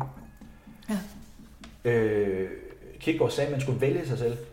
Hvad er forskellen? Jamen, hvis man skaber sig selv, så ser man noget ydre, som man gerne vil være. Øh, og så kan det godt være, at man bliver en kendt person i fjernsynet. Det kan være, at man øh, får en pladekontrakt. Det kan være, at man øh, vinder X-Factor eller et eller andet. Men, øh, og, og, og, og hvad hedder det? Og, og det, det, det er man nok lykkelig med i en periode. Men en eller anden dag, der vil det der indre, det indre selv vil banke på og sige, du, du er ikke dig. Og så får man måske en, en nedtur. Men man har måske ikke lyst til at være kedelig. Man har måske, man troede, man skulle ud og, og nærmest behage eller lave show for andre mennesker. Og det kan du også se med karrieremennesker. Så, øh, så, så øh, altså, prøv lige at stille et spørgsmål igen. Øh, Øh, jamen, øh, det var den her udvikling til æstetiker, det er det sidste spørgsmål, jeg kan huske. ja, nå, nå, nu kan jeg, nu kan jeg Ja, okay, godt. det, det, var det, det var det der med, at der er vildt nogen, der ikke vil være sig selv, fordi Nå, ja, det de, de det. vil hellere være, være noget, de synes er bedre. Ja, på den måde. Og, og det kan ja. godt være, at de, at de kan bilde sig selv, og det, jeg tror virkelig, at nogen kan bilde sig selv ind, inden, altså inden i dem selv, at det er bedre. Men, men, øh, men, men det, er jo, det er jo sørgeligt, fordi man kan jo aldrig være en anden, end den man er inde i. Altså, Nej. Kierkegaard vil sige, det du skal have fat i, du skal have dit indre manifesteret i det ydre, du laver. Så bliver du lykkelig. Du har, du har altid, du har hver dag, du har til enhver livsperiode angst, når du skal vælge, fordi du ved ikke, om du vælger rigtigt. Vælger du forkert, bliver du fortvivlet. Mm. Men du har mulighed for at vælge om igen. Så hvis man bliver fortvivlet og ikke er lykkelig, så kan man, kan man jo egentlig allerede som leveregel sige, jamen så, er der, så har du jo sådan set valgt forkert, så er man jo ikke den udenpå, som man er inde i. Så vælger man om. Ja. Men så hvor er du hen nu? Fordi nu, så æstetiker kommer mere sådan personligt til stede i livet, og så har du... En, nej, en æstetiker bliver bevidst om, at, at den har et selv. Der er et selv. Ja, ja, og så er der nogle typer, der ikke har lyst til at være sig selv, og så er der så også nogen, der er ulykkelige over, at de faktisk ikke kan blive sig selv. De formår det åbenbart ikke. Mm. Øhm, og, og der er jo nogen, der aldrig finder... Altså lad mig give et eksempel. Der er mange ting at sige om det. Øh, vi har et samfund. Jeg plejer jo altid at sige, der findes ingen anden frihed end din egen oplevelse. Uh-huh. Altså vi plejer at sige, at de unge mennesker kan vælge på alle hylder, og de er så frie. Men prøv at lægge mærke til, at der er ingen, hvis du skal være, og det er ret filosofisk, men hvis du ikke selv har stillet dine valgmuligheder op, så er der jo på intet tidspunkt tale om, at du er fri. Det vil sige, der er, når du kan, du kan blive læge, du kan læse jura, Præcis. du kan... Så, der er jo så, allerede nogle kategorier. Ja, ja så, men hvad nu hvis, øh, og det er jo, skulle da ikke være så mærkeligt, det har jeg jo egentlig på en eller anden måde selv øh, oplevet mange gange i mit liv, at, at der egentlig ikke rigtig var noget ydre, der passede på mig, og så har jeg måttet skabe det selv. Mm. Altså jeg mener, jo så læ- altså, jeg kan godt lide at undervise, jeg blev lærer. Mm. Jeg kan godt lide at læse filosofi, øh, jeg blev filosof. Mm. Øhm, blev også kandidat i dansk, og blev det i retorik også. Men det er nogle fag, der ligger rigtig meget til mig. Mm. Men det er stadigvæk ikke noget, som er min identitet. Mm-hmm. Altså jeg mener, jeg mener stadig, at Jim er en anden end min fag end mit arbejde. Jeg mener faktisk, at mit arbejde, det er jo det, som jeg vil fremtide, det, det er, det skulle, det vil jeg forsøge at skabe, altså som mit indre i det ydre. Altså, jeg, jeg skal ikke ses som en filosof, jeg skal ikke ses som en retorik, jeg skal ses som et, helt uh, selvstændigt individ. Ja. Altså, mm-hmm. altså ja. du ved jo, der er mange, der har defineret deres titel. Ja. Prøv, prøv at bemærke i Danmark, og jeg synes, det er sjovt, vi spørger altid, når vi møder fremmede mennesker, hvad laver du? Mm. Det vil så sige, så skal vi så til at sige, hvad vi har lavet. Nå, det er da meget godt, når, når det er da en god uddannelse. Vi kunne jo spørge, hvem, hvem er du? Jeg og tænker bare lige på det bange. der med at møde dig til sådan et selskab. Ja, så bliver folk bange, ikke? Ja, det vil... Jamen, vi bare, og så skal vi til at sige, hvad vi har lavet. Ja, det, det er en lang liste for dig jo. Jeg skal til at sige alt muligt. Nå. Nå, men det er jo ikke lige så simpelt som bare at sige... Men det gør jeg heller jeg, jeg, gør, jeg siger helst ikke, hvad jeg er. Jeg vil Nej. egentlig bare hellere have, om de kan lide at være med, sammen med mig. Ja. Det er sådan set det eneste, det eneste vigtige for mig. Ja. Altså. Ja. Så, øh, jeg kan men, godt lide at være sammen med dig, Tim. det er da men, men jeg er lidt blevet lille smule væk i, altså kommer vi til etikeren også? Ja, ja det kan du tro. Okay. Ja, ja, men øh, det er, bare det, er så... bare lige, det er jo bare lige fordi, så ja. det, det jeg vil frem til, vi har mm. det her med lyst og pligt. Altså, ja. altså titlen er, lad ikke lysten gå af pligten. Ja. En æstetiker er jo en, der aldrig vælger, men hele tiden swapper mellem ting. Altså har en, en ny dame, har et nyt job, har en ny uddannelse, skifter. For at finde sig selv. Ja, vi, vi alle sammen har en ven, mm ja, ja for, eller vi ikke ville finde sig selv. Mm. Vi har så meget en ven, du ved, der venter til en bedre aftale, der lige ringer, ej, jeg kan sgu ikke, jeg er lige en, ja. en, du ved, vi har altså haft en ven måske, ja. du ved, man har egentlig lavet en aftale, men så var der skulle lige en fest, der var bedre. Ja. Du ved, sådan en type, uh, Kierkegaard, altså han vil jo sige, det, jamen han for det, vil du først, for, for det første have ondt af dem, de skaber meget ravage for sine medmennesker, men de, det er jo helt ulykkeligt, at de ikke formår at vælge et eller andet, og så stå det igennem i det mindste at se, om kunne det ikke være, at de vil blive glade for det. Nej, de tør ikke engang forsøge at se, om de faktisk uh, kunne blive glade for én ting. De er bange faktisk for, og det er fordi, de er bange for at blive sig selv. Mm. Altså, så, så, de, så de skifter hele tiden ham. Mm, altså. På den måde, ja. ja, ja. Og, og, og, og, og en æstetiker er tit også en, som er glad for at feste og vise sig frem, og, øh, og det er jo lyst, altså det handler om nydelse.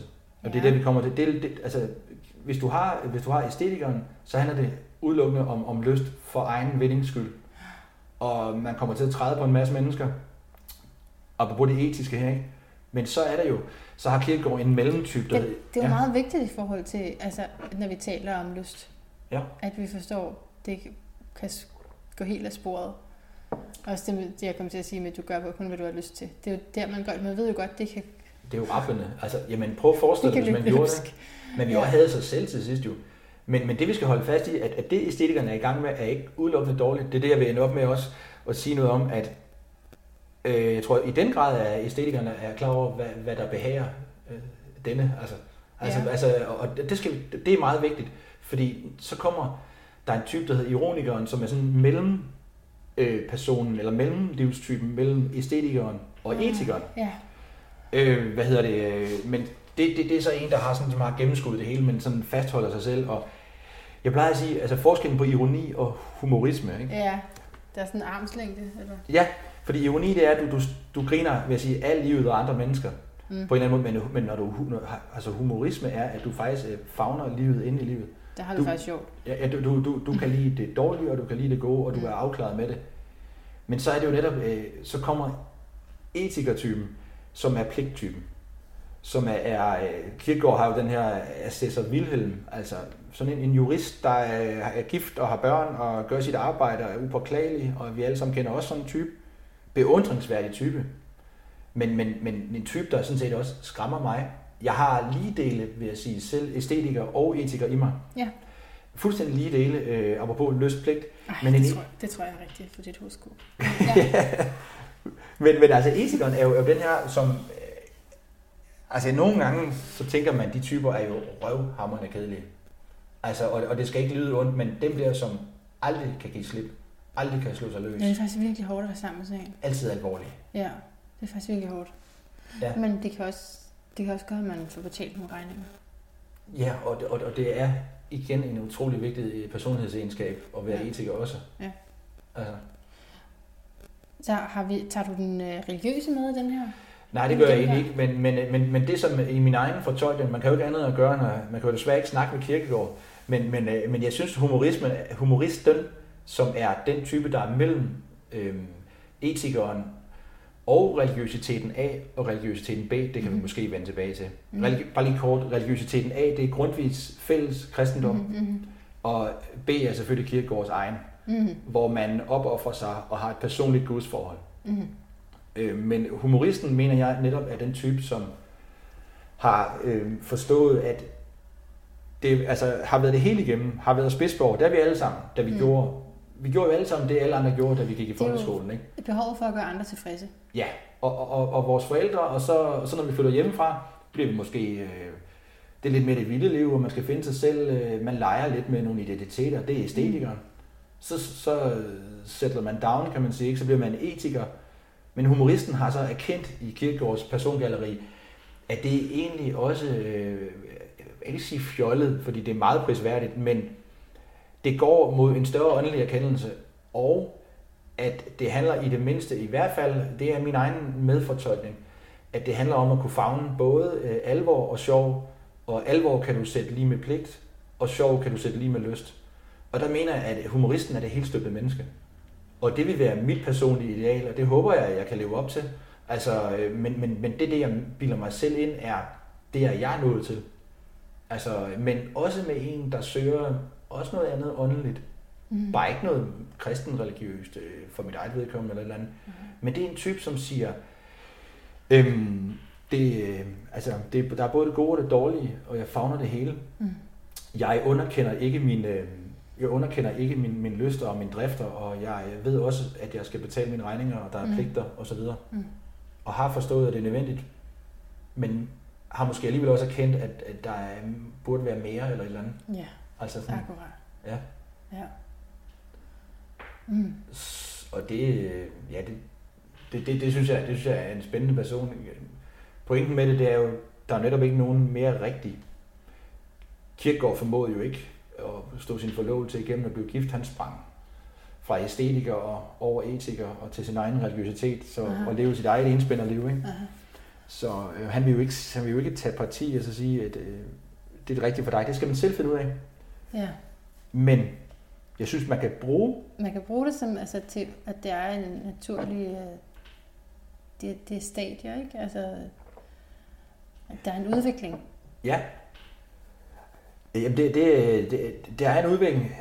Kæft, man, jeg, har, jeg har lige et meget godt eksempel. Det er noget, der, det er noget, der er slemt. Jeg må ikke håbe, vedkommende hører, hører med, men jeg siger ikke, hvem det er. Jeg har haft en kollega, der sagde, at han, ville, han havde haft en kæreste i noget tid, og så var han blevet lærer på en øh, privatskole, hvor jeg også arbejdede. Og så sagde han lige pludselig en dag til mig, han sagde, at jeg skulle have mig en ny identitet. Nå. Og der var jeg lige begyndt at læse kirkegård. Der var jeg sådan en vikar fortsat på det sted, og jeg tænkte, nej. Det var en blanding af, at jeg var ved at dø af grin, og samtidig jeg tænkte mig, nej, Æstetiker, nej. eller hvad? Nej, jamen, jamen, jeg tænkte bare, ja, jamen i, i virkeligheden, så det bare sådan, tænkte jeg sådan, jamen du, du er jo en stakkel, altså. Ja. Det, det, det vil mene, at så kunne han på en eller anden måde, det er en, der, der, der i virkeligheden ikke embracer øh, sin egen øh, lystside, og, men, men som i virkeligheden vil prøve på at, at glemme sig selv i at være etiker, mm. i kun at udføre en pligt. Altså han vil, han vil fremstå øh, ren og pæn, Altså han, han ville jo skifte rolle, som du siger, som æstetikeren, mm. men han ville forsøge at sætte et ydre, som var ren pligt, i, hvor han egentlig fjernede sin egen personlighed, faktisk. Jamen se, så er det, jeg igen kommer til at tænke på øh, min egen lille sådan, i, i forhold til kæphest, kan man sige, med, med arbejdsmarkedet, og de rammer og normer og former, der er der. Det er sådan, altså at skulle sende en del af sig selv i eksil, for at kunne være der jeg siger ikke, det er sådan på alle arbejdspladser, heldigvis. Men sådan normalt skal, skal du være enormt gængs og skulle svare rimelig simpelt på alt for forsimplede spørgsmål. jamen, du, du, du, jamen det, det, er jo, det er jo dybt interessant. Altså, øhm, ja, altså ja, hvad, kan man, ja, hvad kan man sige til det? Altså, som sagt har vi alle sammen, vi har alle sammen oplevet det. Ja. Men og, og, og det skal jo igen og igen understreges, at man kan jo ikke bare stå og sige, hvad der passer ind og gøre, hvad der, hvad der passer ind, men man kunne, virkelig, man kunne virkelig godt forsøge at få et arbejde, der blev lagt meget mere an på, hvad det var for nogle, øh, nogle, nogle evner, man selv havde. Mm. Altså, men nu tænker jeg heller ikke i en, en konkret situation, men mere sådan helt generelt, at det er det, det vi ligesom normalt inviteres til at gøre. På, altså så er der jo kreative fag, hvor man bruger sig selv meget. Men øh, normalt så er det sådan en ret stift arbejdsmarked, du skal komme på det her tidspunkt, og så altså, ja. altså, du kan ikke tage for meget med hjemmefra eller sådan Nej, det, det, det, det, ligesom det, det er sjovt, det er sjovt, det, altså, ja, netop, jeg synes det værste, jeg, jeg har egentlig ikke noget imod, øhm, jeg kan sgu godt lide disciplinaritet, og, og jeg er jo utrolig pligtopfyldende og hyperperfektionist og, og færdig og gennemtrumler alt færdigt, ikke? Mm. Men jeg synes det værste det er, at der ikke er plads til forskellige personligheder. Ja. Jeg synes, det er værre, at øh, jeg har også personligt oplevet, at min personlighed, og det kan jeg også se, når jeg har skrevet lidt til det horoskopmæssige, hvis jeg selv ja. har, har læst det, ja. at der er nogen, der opfatter mig som arrogant, hvor jeg sådan nærmest er rystet over, ja. at, øh, at, at, at hvordan de kan det. Det, det er den ja. eneste følelse, jeg ikke har inde i. Ja, det står godt. Og, og, og det, det er blevet mindre slemt, men, men nogle gange, hvis man sådan fylder lidt, ja. og siger sin mening, så og er ærlig, så, bliver man, så er der nogle typer, ja og det er de der etikere, vil jeg sige. Okay. De, de, de ja, ja, måske næsten spidsborger, mm. måske, Ja. Det er en stor fornærmelse af dem, men, men, men øh, hvad hedder det? Men som, øh, de, kan, de kan slet ikke have, at der er noget, der sprudler. Nej. De kan slet ikke have... De, de, så den der med, at man siger, at de er nok misundelige, det er jo lidt sådan en barnlig måde at sige, det er jo ikke nødvendigvis rigtigt, der er på spil. Du ved godt, det med, hvis der er nogen, der Jamen, så er de nok misundelige. Nej, nej, nej, nej, nej, det, nej, ikke nødvendigvis. Nej. Altså, det kan, det kan man da være så heldig, at der er nogen, der er misundelige men det er også tit, for mig er det mere sådan følelsen af, at det, øh, ja, du kalder det at være for meget, eller være for anderledes, eller... Ja. Øh, at simpelthen have så klare rammer i sit eget hoved for, hvordan ting skal være, at når der er noget, der er for anderledes, det, det kan ikke... Øh, formen passer ikke ind. mm. Ja, det, det, det er vildt, ikke? Ja. Altså, eller, eller, ja, altså, men, men de der strukturer skal jo til for, at en arbejdsplads kunne, skal kan, kan, kan, kan fremdrives. Hvad er bund af struktur? Ja, ja. Men så er der lysten. Ikke? Ja. Og den skal ikke gøre pligten. nej, nej, nej. Man skal ikke gøre pligten, må jeg lige prøve at forstå det rigtigt. Nej, jeg prøver bare at sige ja. vores emne. Ja. Eller ikke lysten. Eller den skal ikke gå af pligten. Ja, det er det, ikke? Ja. Eller ikke lysten gør pligten. Jamen det, det, det, det sjovt er, fordi for mig, for mig der er det ned til, at øh, vi er alle sammen nødt til at, at, spille nogle mærkelige skuespil øh, i forskellige offentlige arenaer, såsom et arbejde. Aha. Men for mig, det, det eneste jeg tænker på, når jeg skal have et job, det er chefen. Jeg er fuldstændig ligeglad med kollegaerne og eleverne for eksempel, hvis det er et fast undervisningsjob. Okay. Det eneste, jeg har behov for at vide, det er, om chefen han forstår mig. Okay. Fordi at, øh, så, ved jeg, at de fleste kollegaer, de er sgu altid flinke. Og okay. eleverne, dem skal jeg sgu nok få styr på alligevel. Ikke? Altså det er bare et eksempel på, at jeg, jeg, ved, jeg ved, hvis den går galt deroppe fra, så skal jeg, så skal jeg så på tide at komme afsted. Altså, det giver ikke engang ja, kampen bliver, jeg kan sige, han vinder den, fordi, eller hun vinder den, fordi han, hun er leder, men de vinder den ikke, fordi de kan ikke, de, de kan ikke få mig om. Nej, så jeg ved, så, så må jeg bare videre jo. Altså. Der er et eller andet, jeg kan mærke, at de sidder og føler et eller andet med den her lyst her, hvad det, hvordan man kan beskrive det. Altså den lyst, altså, vi, fordi vi taler om, at følelsen af, at jeg kunne blive fremmedgjort på grund af ens lyst, vel egentlig. Øh, fordi fordi hvad, hvad, det er jo det, man så skal skille sig fra, hvis man ligesom skal, skal være med på normerne, så er det jo ens egen kreativitet. Mm. Men samtidig er det ens egen kreativitet, der gør, at man har lyst til at leve. Ja. Synes jeg.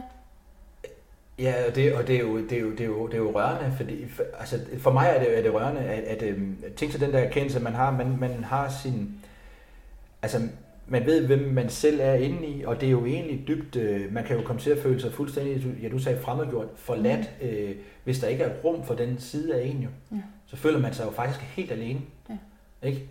Det, det er jo, ja, det, er, det, det er ganske forfærdeligt. Øhm, der, der mener jeg, at... Det skal jo kombineres, det er det, du siger. Ja, ja, ja det, det, det er nødt til at blive kombineret, ikke? Ja. Altså, øhm, ja. Jeg må finde det i pligten, hvis ikke den er der. Ja, og, og, og, og, det, og, og det igen, altså, det, det er i hvert fald noget, som, som jeg, for det første, jeg tror ikke, at der er nogen vej udenom, jeg vil gøre det ubevidst alligevel, mm. men, øh, men jeg, jeg, jeg, jeg, det er en blanding af bevidst og ubevidst. Jeg sætter mig for at finde ud af, jamen, hvad er det, hvad er det?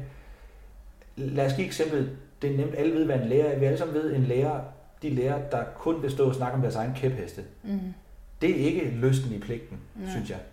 Det synes jeg er en misforståelse af sit arbejde. Ja. Det er faktisk en misforståelse af pligten. Ja. Øh, nej. Øh, ja, så der er ligesom noget, du skal gøre. Der er det håndværk, ja. du skal udføre.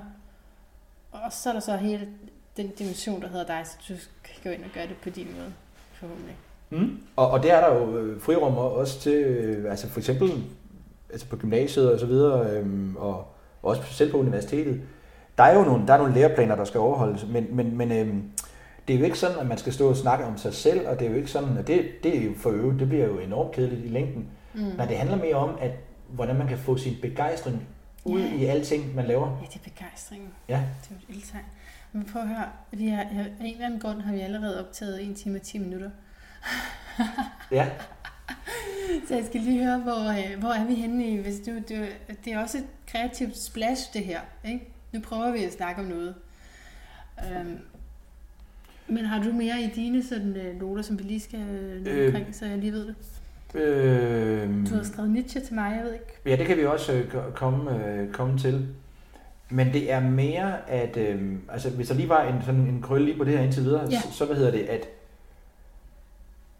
øh, jeg ser det som et meget, jeg siger ikke, at alle skal ind, og, fordi gymnasiet gør faktisk ikke det, altså almen dannelse. Mm.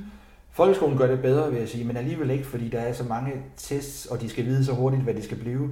Mm. Jeg synes, vi mangler den, den helt oprindelige tanke om, hvad dannelse er, som, som stammer tilbage igen fra oldtidens grækere, hvor man blev man fik lov til at smage, så at sige, på alle fag. Mm. Altså musik, idræt, historie, øh, regning, sprog, øh, poesi, et eller andet. Jeg synes, at det er blevet meget indsnævret. Jeg tror, jeg synes, vi er så mange mennesker, som, på, som lever et helt liv, hvor hvor man aldrig finder ud af, hvad det faktisk er, man er rigtig god til, og hvad det er, man rigtig har lyst til. Man kan mærke, der er et eller andet, øh, man, man har lyst til, men det, det, det, det, det, til syvende og sidst, det hedder, øh, det hedder idiopragi, hedder det også. Altså, at man skal gøre, finde og gøre sin ting.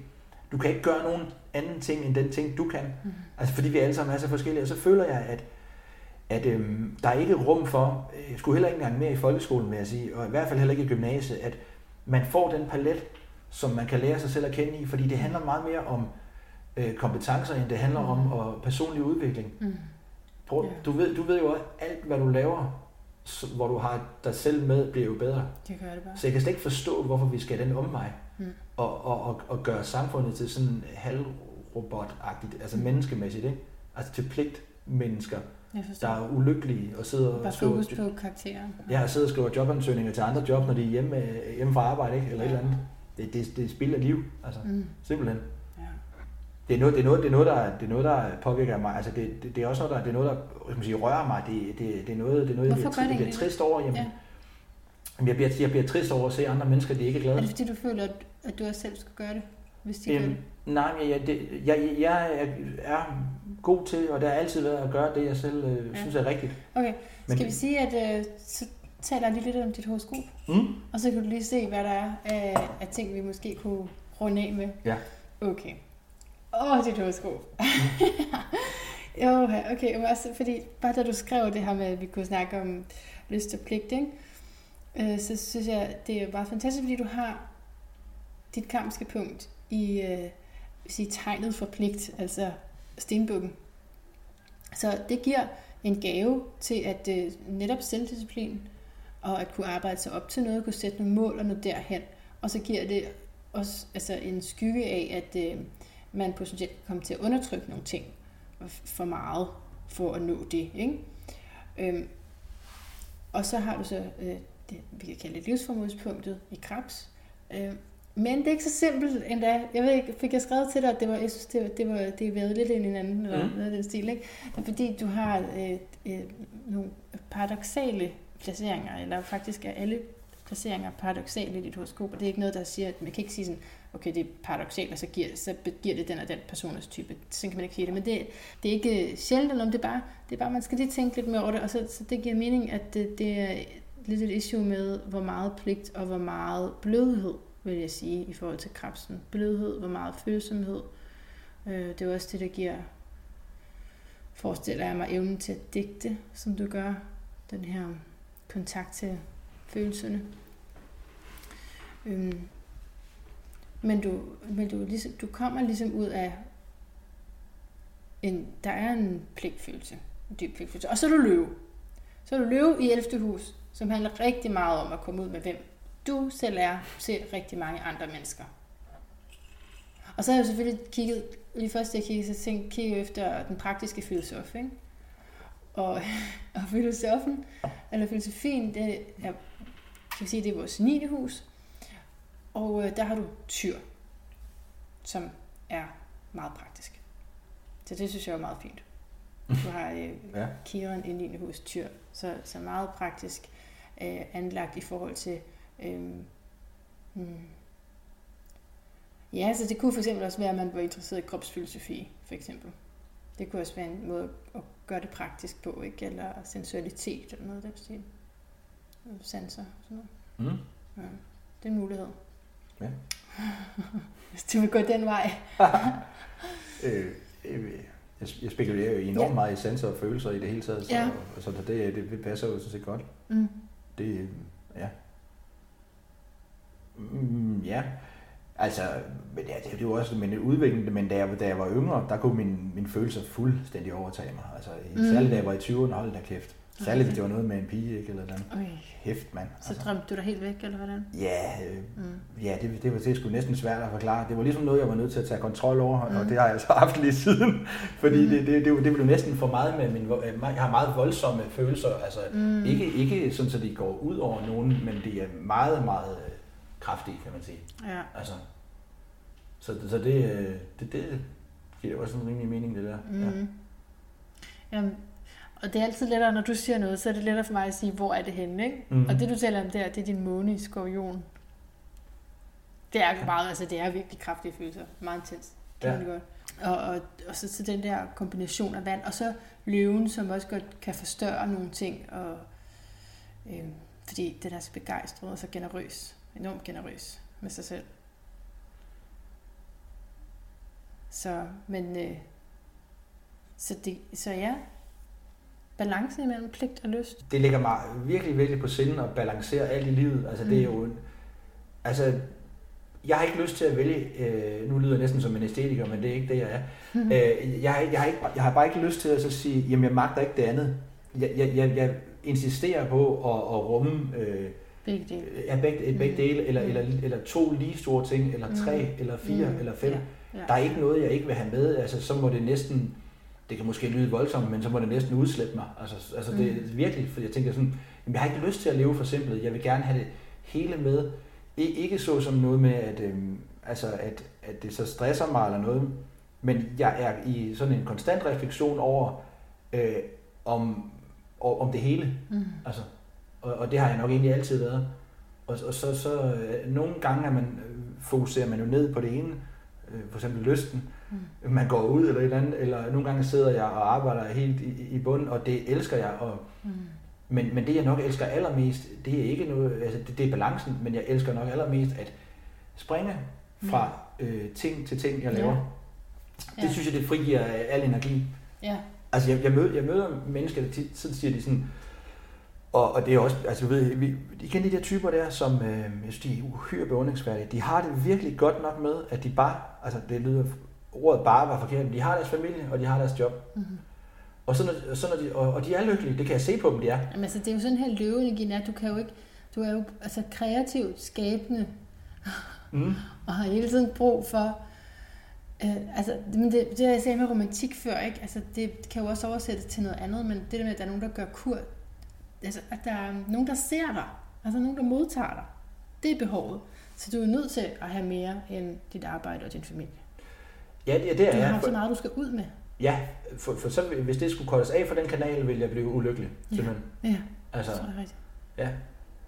Men så de der typer, der har nok i færre ting, og, og måske virkelig gennemfører dem fuldt ud, øh, mm. men de siger til mig, hold da op, altså hvordan fanden kan du alle de projekter og alle de ting? Mm. Så siger jeg bare sådan, jamen, øh, altså, nogle gange har jeg også øh, lidt travlt, men det er meget sjældent, jeg har fået travlt. Det er kun, hvis der er noget andet, der lige dumper ind uventet. Ja. Men så siger jeg bare, jamen, I skal forstå, at det faktisk er hele energifrigivelsen, at jeg kan springe mellem de ting. Ja, ja. Og, og det, er, det er ned til, hvad jeg har lyst til på dagen. Hvis jeg har skrevet op, jeg skriver også op, hvad jeg skal lave hver dag. Jeg er meget patentlig, sådan, ja. i også lister og Så sådan der har du noget. strukturen og disciplinen, Ja, det har jeg faktisk det er pligten faktisk. Ja. Jeg har faktisk fået fjernet lidt af den der øh, perfektionisme. Det har jeg arbejdet mange år på. Mm. Men, men hvis jeg simpelthen sætter mig ned og siger, der står, det er det første, jeg skal lave i dag på min kalender. Mm. Hvis jeg kan mærke ind i, at, at, at, øh, at det føles ikke rigtigt, så, så skubber jeg det med det samme væk. Så, går, så springer jeg over nøjagtigt, hvad jeg helst vil, altså hvad jeg har lyst til den dag. Mm, fedt. Og, og jeg vil sige, jamen, hvordan kan du så det, hvis du har en deadline? Jamen det er fordi, jeg har aldrig en deadline, for jeg har startet flere måneder for inden med alt. Ja. Så, så jeg har netop den legeplads. Ah, way ahead. Ja. Ja, åh oh, fedt. Lejen, det er løven. Ja. Okay. Det er så smukt. Er du kommet på noget, vi skal runde af med? Øhm, lige, er der noget, der lige, vi lige skal nå at sige? Altså en, måske en genopristning af det der lystbud, som jeg kalder det. Ja. Jeg kalder det lyst, altså en, en lystetik og lystbuddet. Altså jeg sagde jo bare, at inspireret af, vi har jo egentlig ikke snakket så meget Nietzsche, øh, vil jeg så lige tilføje, øvrigt, men jeg ved ikke, om vi skal, om det nok. Mm. Men, men, men jeg vil bare, øh, om det her, øh, altså behandle altid dig selv, som du vil, at andre får det bedste ud af dig. Det, som jeg synes er det vigtige, og som jeg håber, at folk vil få ud af det, øh, det, er- det er, at, øh, at, det hele tiden, at det hele tiden handler om, at, man, øh, at der er ikke noget, der er ego, og der er ikke noget, der er socialt. Det hænger sammen. Ja. Altså det, man, skal, man skal være i den bedste udgave for sig selv og andre mennesker. Og det kan man kun, det kan man kun blive, hvis man øh, finder ud af, hvordan man har det rigtig godt, og hvad der begejstrer en, og hvad man har lyst til. Yeah. Fordi at, jeg tror, vi skal skabe for at være glade, og vi skal have anerkendelse af andre mennesker. Ja. De, men de skal også bruge os rigtigt. Og, og det Mm. må, er også et ansvar, man selv finder ud af, hvem, hvordan man selv har det bedst, og siger det til andre mennesker. Hvad, hvad taler Nietzsche om ind i det her? Altså, altså det, det Nietzsche, det Nietzsche han, han, han, han taler om, det er, at vi har, øh, vi har en dynamisk personlighed. Vi har ikke det her faste øh, kerne jeg. Ja. Og, og det er jo meget moderne. Mm-hmm. Det formulerede han i 1880'erne. Mm. Og nedbrød hele øh, filosofien, og efter ham kom sprogfilosofien. Og, altså alt det, alt det her, altså han brød med fornuften og sagde, han sagde, at den store fornuft, det er instinktet.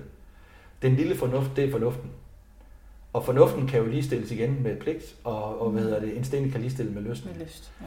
Og så øh, for Nietzsche, der er det, der er det fremad for enhver pris. Det er faktisk, han siger det sådan meget kategorisk, sådan, øh, at, øh, det handler kun om at se fremad. Altså, han kan ikke lide folk, der husker. Han kan godt lide folk, der glemmer. Og, og, og det er jo ikke mens øh, sådan, at man bare skal udslette sin hukommelse og være kold og kynisk. Men der er jo ingen anden vej end frem. Øh, jeg er utrolig... Altså, jeg kan simpelthen ikke fordrage melankoli og nostalgi og, og så videre. Jeg, jeg, jeg bruger, for eksempel, jeg bruger Nietzsche til at også undervise i ham og snakker om ham øh, til andre mennesker, fordi at det er jo ikke, det er jo ikke konstruktivt, det er videre. Det, det er næsten som en, øh, ja, som en soldat, vil jeg næsten sige. Altså, det kan, det, det kan kun nytte noget at marchere videre øh, frem, og, og, og du, du skal altid, hvis du har lavet noget, der er dårligt, eller hvis du har været trist, så har du jo muligheden for at vælge om. Mm. Altså, det- så det, har, det vil du altid have. Jeg synes, der er mange mennesker, der, der, der, der siger, at øh, det var bedre engang. Mm. Mm. Øhm, og, jeg, og jeg synes jo, jeg synes, altså, jeg synes det bliver bedre Om øh, faktisk end hver tid. Det er faktisk bedre. Okay. Det er bedre om lidt. Nej. Ja, jeg faktisk ikke om lidt. Nej, Nej du, det, du siger nu. Jeg må helst, ja. sige det, jeg må helst sige det lige nu. Ja, ja. Men jeg har hele tiden troen på, jeg har ikke troen på, at, øh, at øh, lad os sige, jeg havde en fantastisk øh, sjov seminarietid mm. med venner og, og hygge og, og, alt muligt. Øhm, og i mange år øh, tænkte jeg, det bliver sgu nok aldrig lige så sjovt, men jeg har erfaret, at øh, det er blevet kun sjovere. Mm. Endnu sjovere. Ja. Og, og, og, og man, det bliver endnu nemmere at leve. Ikke? Altså, jo. Fordi at man ikke hænger sig hænger tilbage i det. Altså man ser fremad. Ja. Ikke? Jo. Så, så det, er jo, det er jo det, jeg bruger. Fordi altså, der er imod alle odds er noget fedt ved at blive voksen. Ja. Ja, ja altså det... Ja, for, for mig personligt, der har den bedste tid i mit liv været 30'erne. Og nu er jeg 38 og fylder 39 her til juli. Mm-hmm. Det har ultimativt, det har været, jeg, jeg, vil, jeg vil skyde på, det har været lige så sjovt som at være øh, i, i, altså i nullerne. Ja. Det vil jeg skyde på. Ja. For eksempel. Altså. Men det er netop det der med, hvis man finder ud af, hvad er det egentlig, man, man skal. Hvad man selv vil. Ja, det tog mig sgu. flere muligheder for at gøre det. Ja. Hvad siger du, det tog dig lidt tid, eller hvad siger du? Ja, det, det, det, det tog mig noget tid, og det er jo også, øh, som man siger, hvis man læser filosofi, så er det fordi, man gerne vil være lidt god til mange ting, ikke? Allerede der har man, har man gjort det lidt sådan... Lidt svært for sig selv. Ja, men øh, andre har faktisk øh, mm. hjulpet mig til, særlig en, jeg har arbejdet sammen med, har hjulpet mig til faktisk at sige, at, og det skal ikke misforstås, men jeg faktisk var bedre, og hvad jeg var bedre til. Det har, faktisk, det har faktisk fået mig til at sætte af, vil jeg sige. Øh, det har hjulpet mig rigtig meget, fordi når, man, jamen, når, når der er en, der siger, du, du, der blev ikke sagt, at jeg ikke havde nok selvtillid, det har jeg rigeligt af, men der blev sagt, øh, det er det her, du kan. Ja. Du har ikke tænkt det selv, du har aldrig tænkt over, at du kan det her selv, men det er det, du kan. Uh-huh. Og, og, du, og du er, er måske en af de bedste til det. Det, det blev sagt til mig af en, en samarbejdspartner, jeg havde. Og, mm, det er faktisk virkelig vigtigt, at man ja. får sådan noget at vide, så man ikke bare går i sin egen lille boble om, hvad man kan og ikke kan. Ja, for, ja fordi, øh, lad mig give et eksempel. Øh, der er jo mange unge mennesker, som øh, får at vide af deres forældre, at de kan blive alt. Ja. Og det tror jeg ikke er godt at sige til dem. Jeg tror, jeg tror, det, jeg tror det er godt at, at sige, hvad, de, hvad, hvad der var dårligt, de gjorde, og, og, og hvor de måske skulle fokusere henad. Fordi... Jeg tror overhovedet ikke, man kan blive alt. Nej. skubet er jo både muligheder og begrænsninger.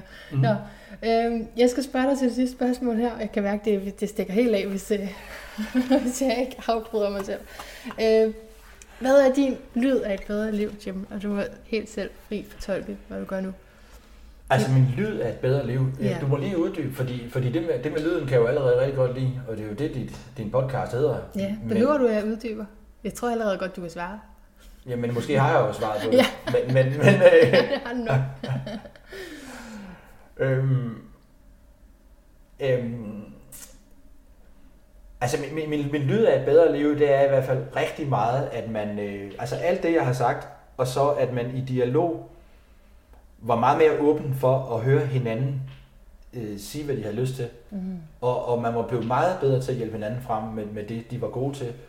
Og lå være med at, og, og det kunne være helt øh, ned til parforhold og sådan noget, lå være med at tænke, at, at øh, man blev glemt bare lige fordi, at der var en, der skulle have lov til at gøre sin egen ting. Mm. Altså lad, lad, være med, lad være med sådan at gøre en anden til sig selv. Ja. Altså, det, øh, det, det må til enhver tid handle om, prøv at tænke sig, nu bliver det jo sådan helt lyksalighedsagtigt, men tænk sig, hvis man alle sammen hjælper hinanden frem, mm. og, og, og, og tænk, hvad har du lyst til, hvad er det, du egentlig kan? Prøv at forestille sig et positivt samfund vil være, yeah. det vil være yeah. kreativt af helvede til, yeah. og gladt, yeah. og udviklende. Yeah. Så vil det jo være en, en kamp om at få lov, mm. i, i stedet for at være sådan en, en kamp med hinanden. Ikke? Altså, men det er mere bare sådan, så kunne man, så kunne man tænke, jamen, han skal også frem, hun skal også frem. Ja. Øh, Spændende. Det er Lad os se, hvad han har. Lad os se, hvad hun har. Ja, fordi, fordi ja. Så, det kan vi kun lære af. Ja, ja, ja. Altså, så, og så også bare en, en sidste ting, altså, som siger det der, jeg bliver trist, når jeg ser andre mennesker øh, har det sådan der, som jeg sagde. Og jeg, og jeg bliver simpelthen så glad, når jeg ser et andet menneske med ild i øjnene. Mm. Altså, det, det, det, det, synes jeg, det er, næste, det, det er lige så godt, som når jeg selv har det godt. Altså. Ja. ja. Det, det synes jeg er lyden af et bedre liv. Fantastisk. Du er, du er så løveagtig. Det er så dejligt. Du gør det så godt. Fordi det er jo løven, det er, altså det er det her feedback her, ikke? Det er ikke bare, at øh, løven står der på en scene. Det er vigtigt, at de andre bliver glade af det. Ja. Tusind tak for det her kreative indslag, hvor vi har været lidt rundt omkring. Og så kan man kan vi lige huske at sige, at man kan finde dig øh, på Hvad, hvad for noget af det skal vi nævne? Altså, du har vandreture i København nogle gange. Ja, altså, det er jo min hjemmeside, den praktiske filosof.dk. Ja, den samler det hele. Ja, ja, ja, det gør den egentlig, og så, øh, men også, altså, vi underviser også på Folkeuniversitetet i, altså, der har jeg min kirkegårdtur for eksempel. Og, men, okay, det er der, man, man kan gå med dig. Ja. Okay. Jeg skal også undervise i øh, Løstrup og om lykke øh, til efteråret og i foråret og andre ting. Fedt. Hvad der nu øh, bliver plads til. Øh, så kan man hoppe på der. Ja, og så, så udkommer jeg med en digtsamling her til juli. Ja. ja. Så det kan man måske også, hvis man har lyst holde lidt øje med. Der er der også noget reception og sådan det. Ja. Spændende. Ja, det, det bliver en, det bliver en, en glad dag. Det, det, er sådan, det, bliver, det tror jeg, jeg vil få det som sådan en lille dreng. Altså, ja. der, det så bare hygger sig glad i vennerslag, og så kan endelig den der digtsamling, jeg har ævlet om i årvis, så kan den i hvert fald komme ud endelig. Wow. Ja. Har det taget mange år? Eller flere ja, år? altså det, jeg har skrevet hele mit liv, men, øh, okay. men den har, wow. den har groft sagt taget to-tre år, men egentlig op til fem år. Mm. Så, men det, det, det, det, var jeg sat mig for at samle det. Ja, nå, fedt. Ja. Det var egentlig blevet sådan, for, for måske 10 år siden, hvor jeg mere ops på, at jeg skal fandme have den digtsamling udgivet. Der tror jeg ikke, jeg fandt min stil ordentligt. Nu, nu har jeg egentlig bare hygget mig med det. Og så sidste forår, maj eller sådan noget, maj, juni, juli, så, så sorterede jeg i det, og så sendte jeg det ind til forlagene, og så var, var der vid, der var, der var de interesserede. Ja. Så, så det, så det, Tillykke ja. med det. Jo, tak. det var da dejligt. Og så lykke til os, der får lov at læse det. Og tak det for det her interview. Det var så let og, og hyggeligt. Og hjertet tak til dig, fordi du var med på den her. Jeg håber, at øh, du har nyttet det og kunne bruge det til noget. Du er velkommen til at skrive til mig eller Jim. Og øh, jeg synes også lige, det var relevant at få at vide, hvor man kunne finde ham. Det er ikke altid lige for spurgt folk om det, fordi man linker jo bare, men øh, altså Jim, han, det, han har jo sådan nogle ret konkrete ting, jeg tænker, det kunne være sjovt for nogle af jer måske at møde op til. Øh, og sådan ikke alt for dyre arrangementer, som, øh, hvor at man lige kan få sådan en, et brush-up af nogle filosofer. Det, øh, det kan ikke skade, vel? Så, øh, men det her var da også en slags filosofisk vandring. Og hvis du har lyst til at gå med videre, så vil jeg invitere dig til, at indtil vi høres ved igen, gentænk alt, Måske især, hvad din etik er. Er det en lystetik? Mm, hvis det er din lystetik, hvad er det så din lystetik? Og har du en, hvad er din egen etik? Hvis du sådan skulle sætte din lille smule på formel, og måske danne et bud, et princip, en moralsk regel. Noget, som du siger, det er sådan her. Det er godt at leve på den måde, og det vil jeg gerne prøve. Gentænk det, og så høres vi ved næste uge.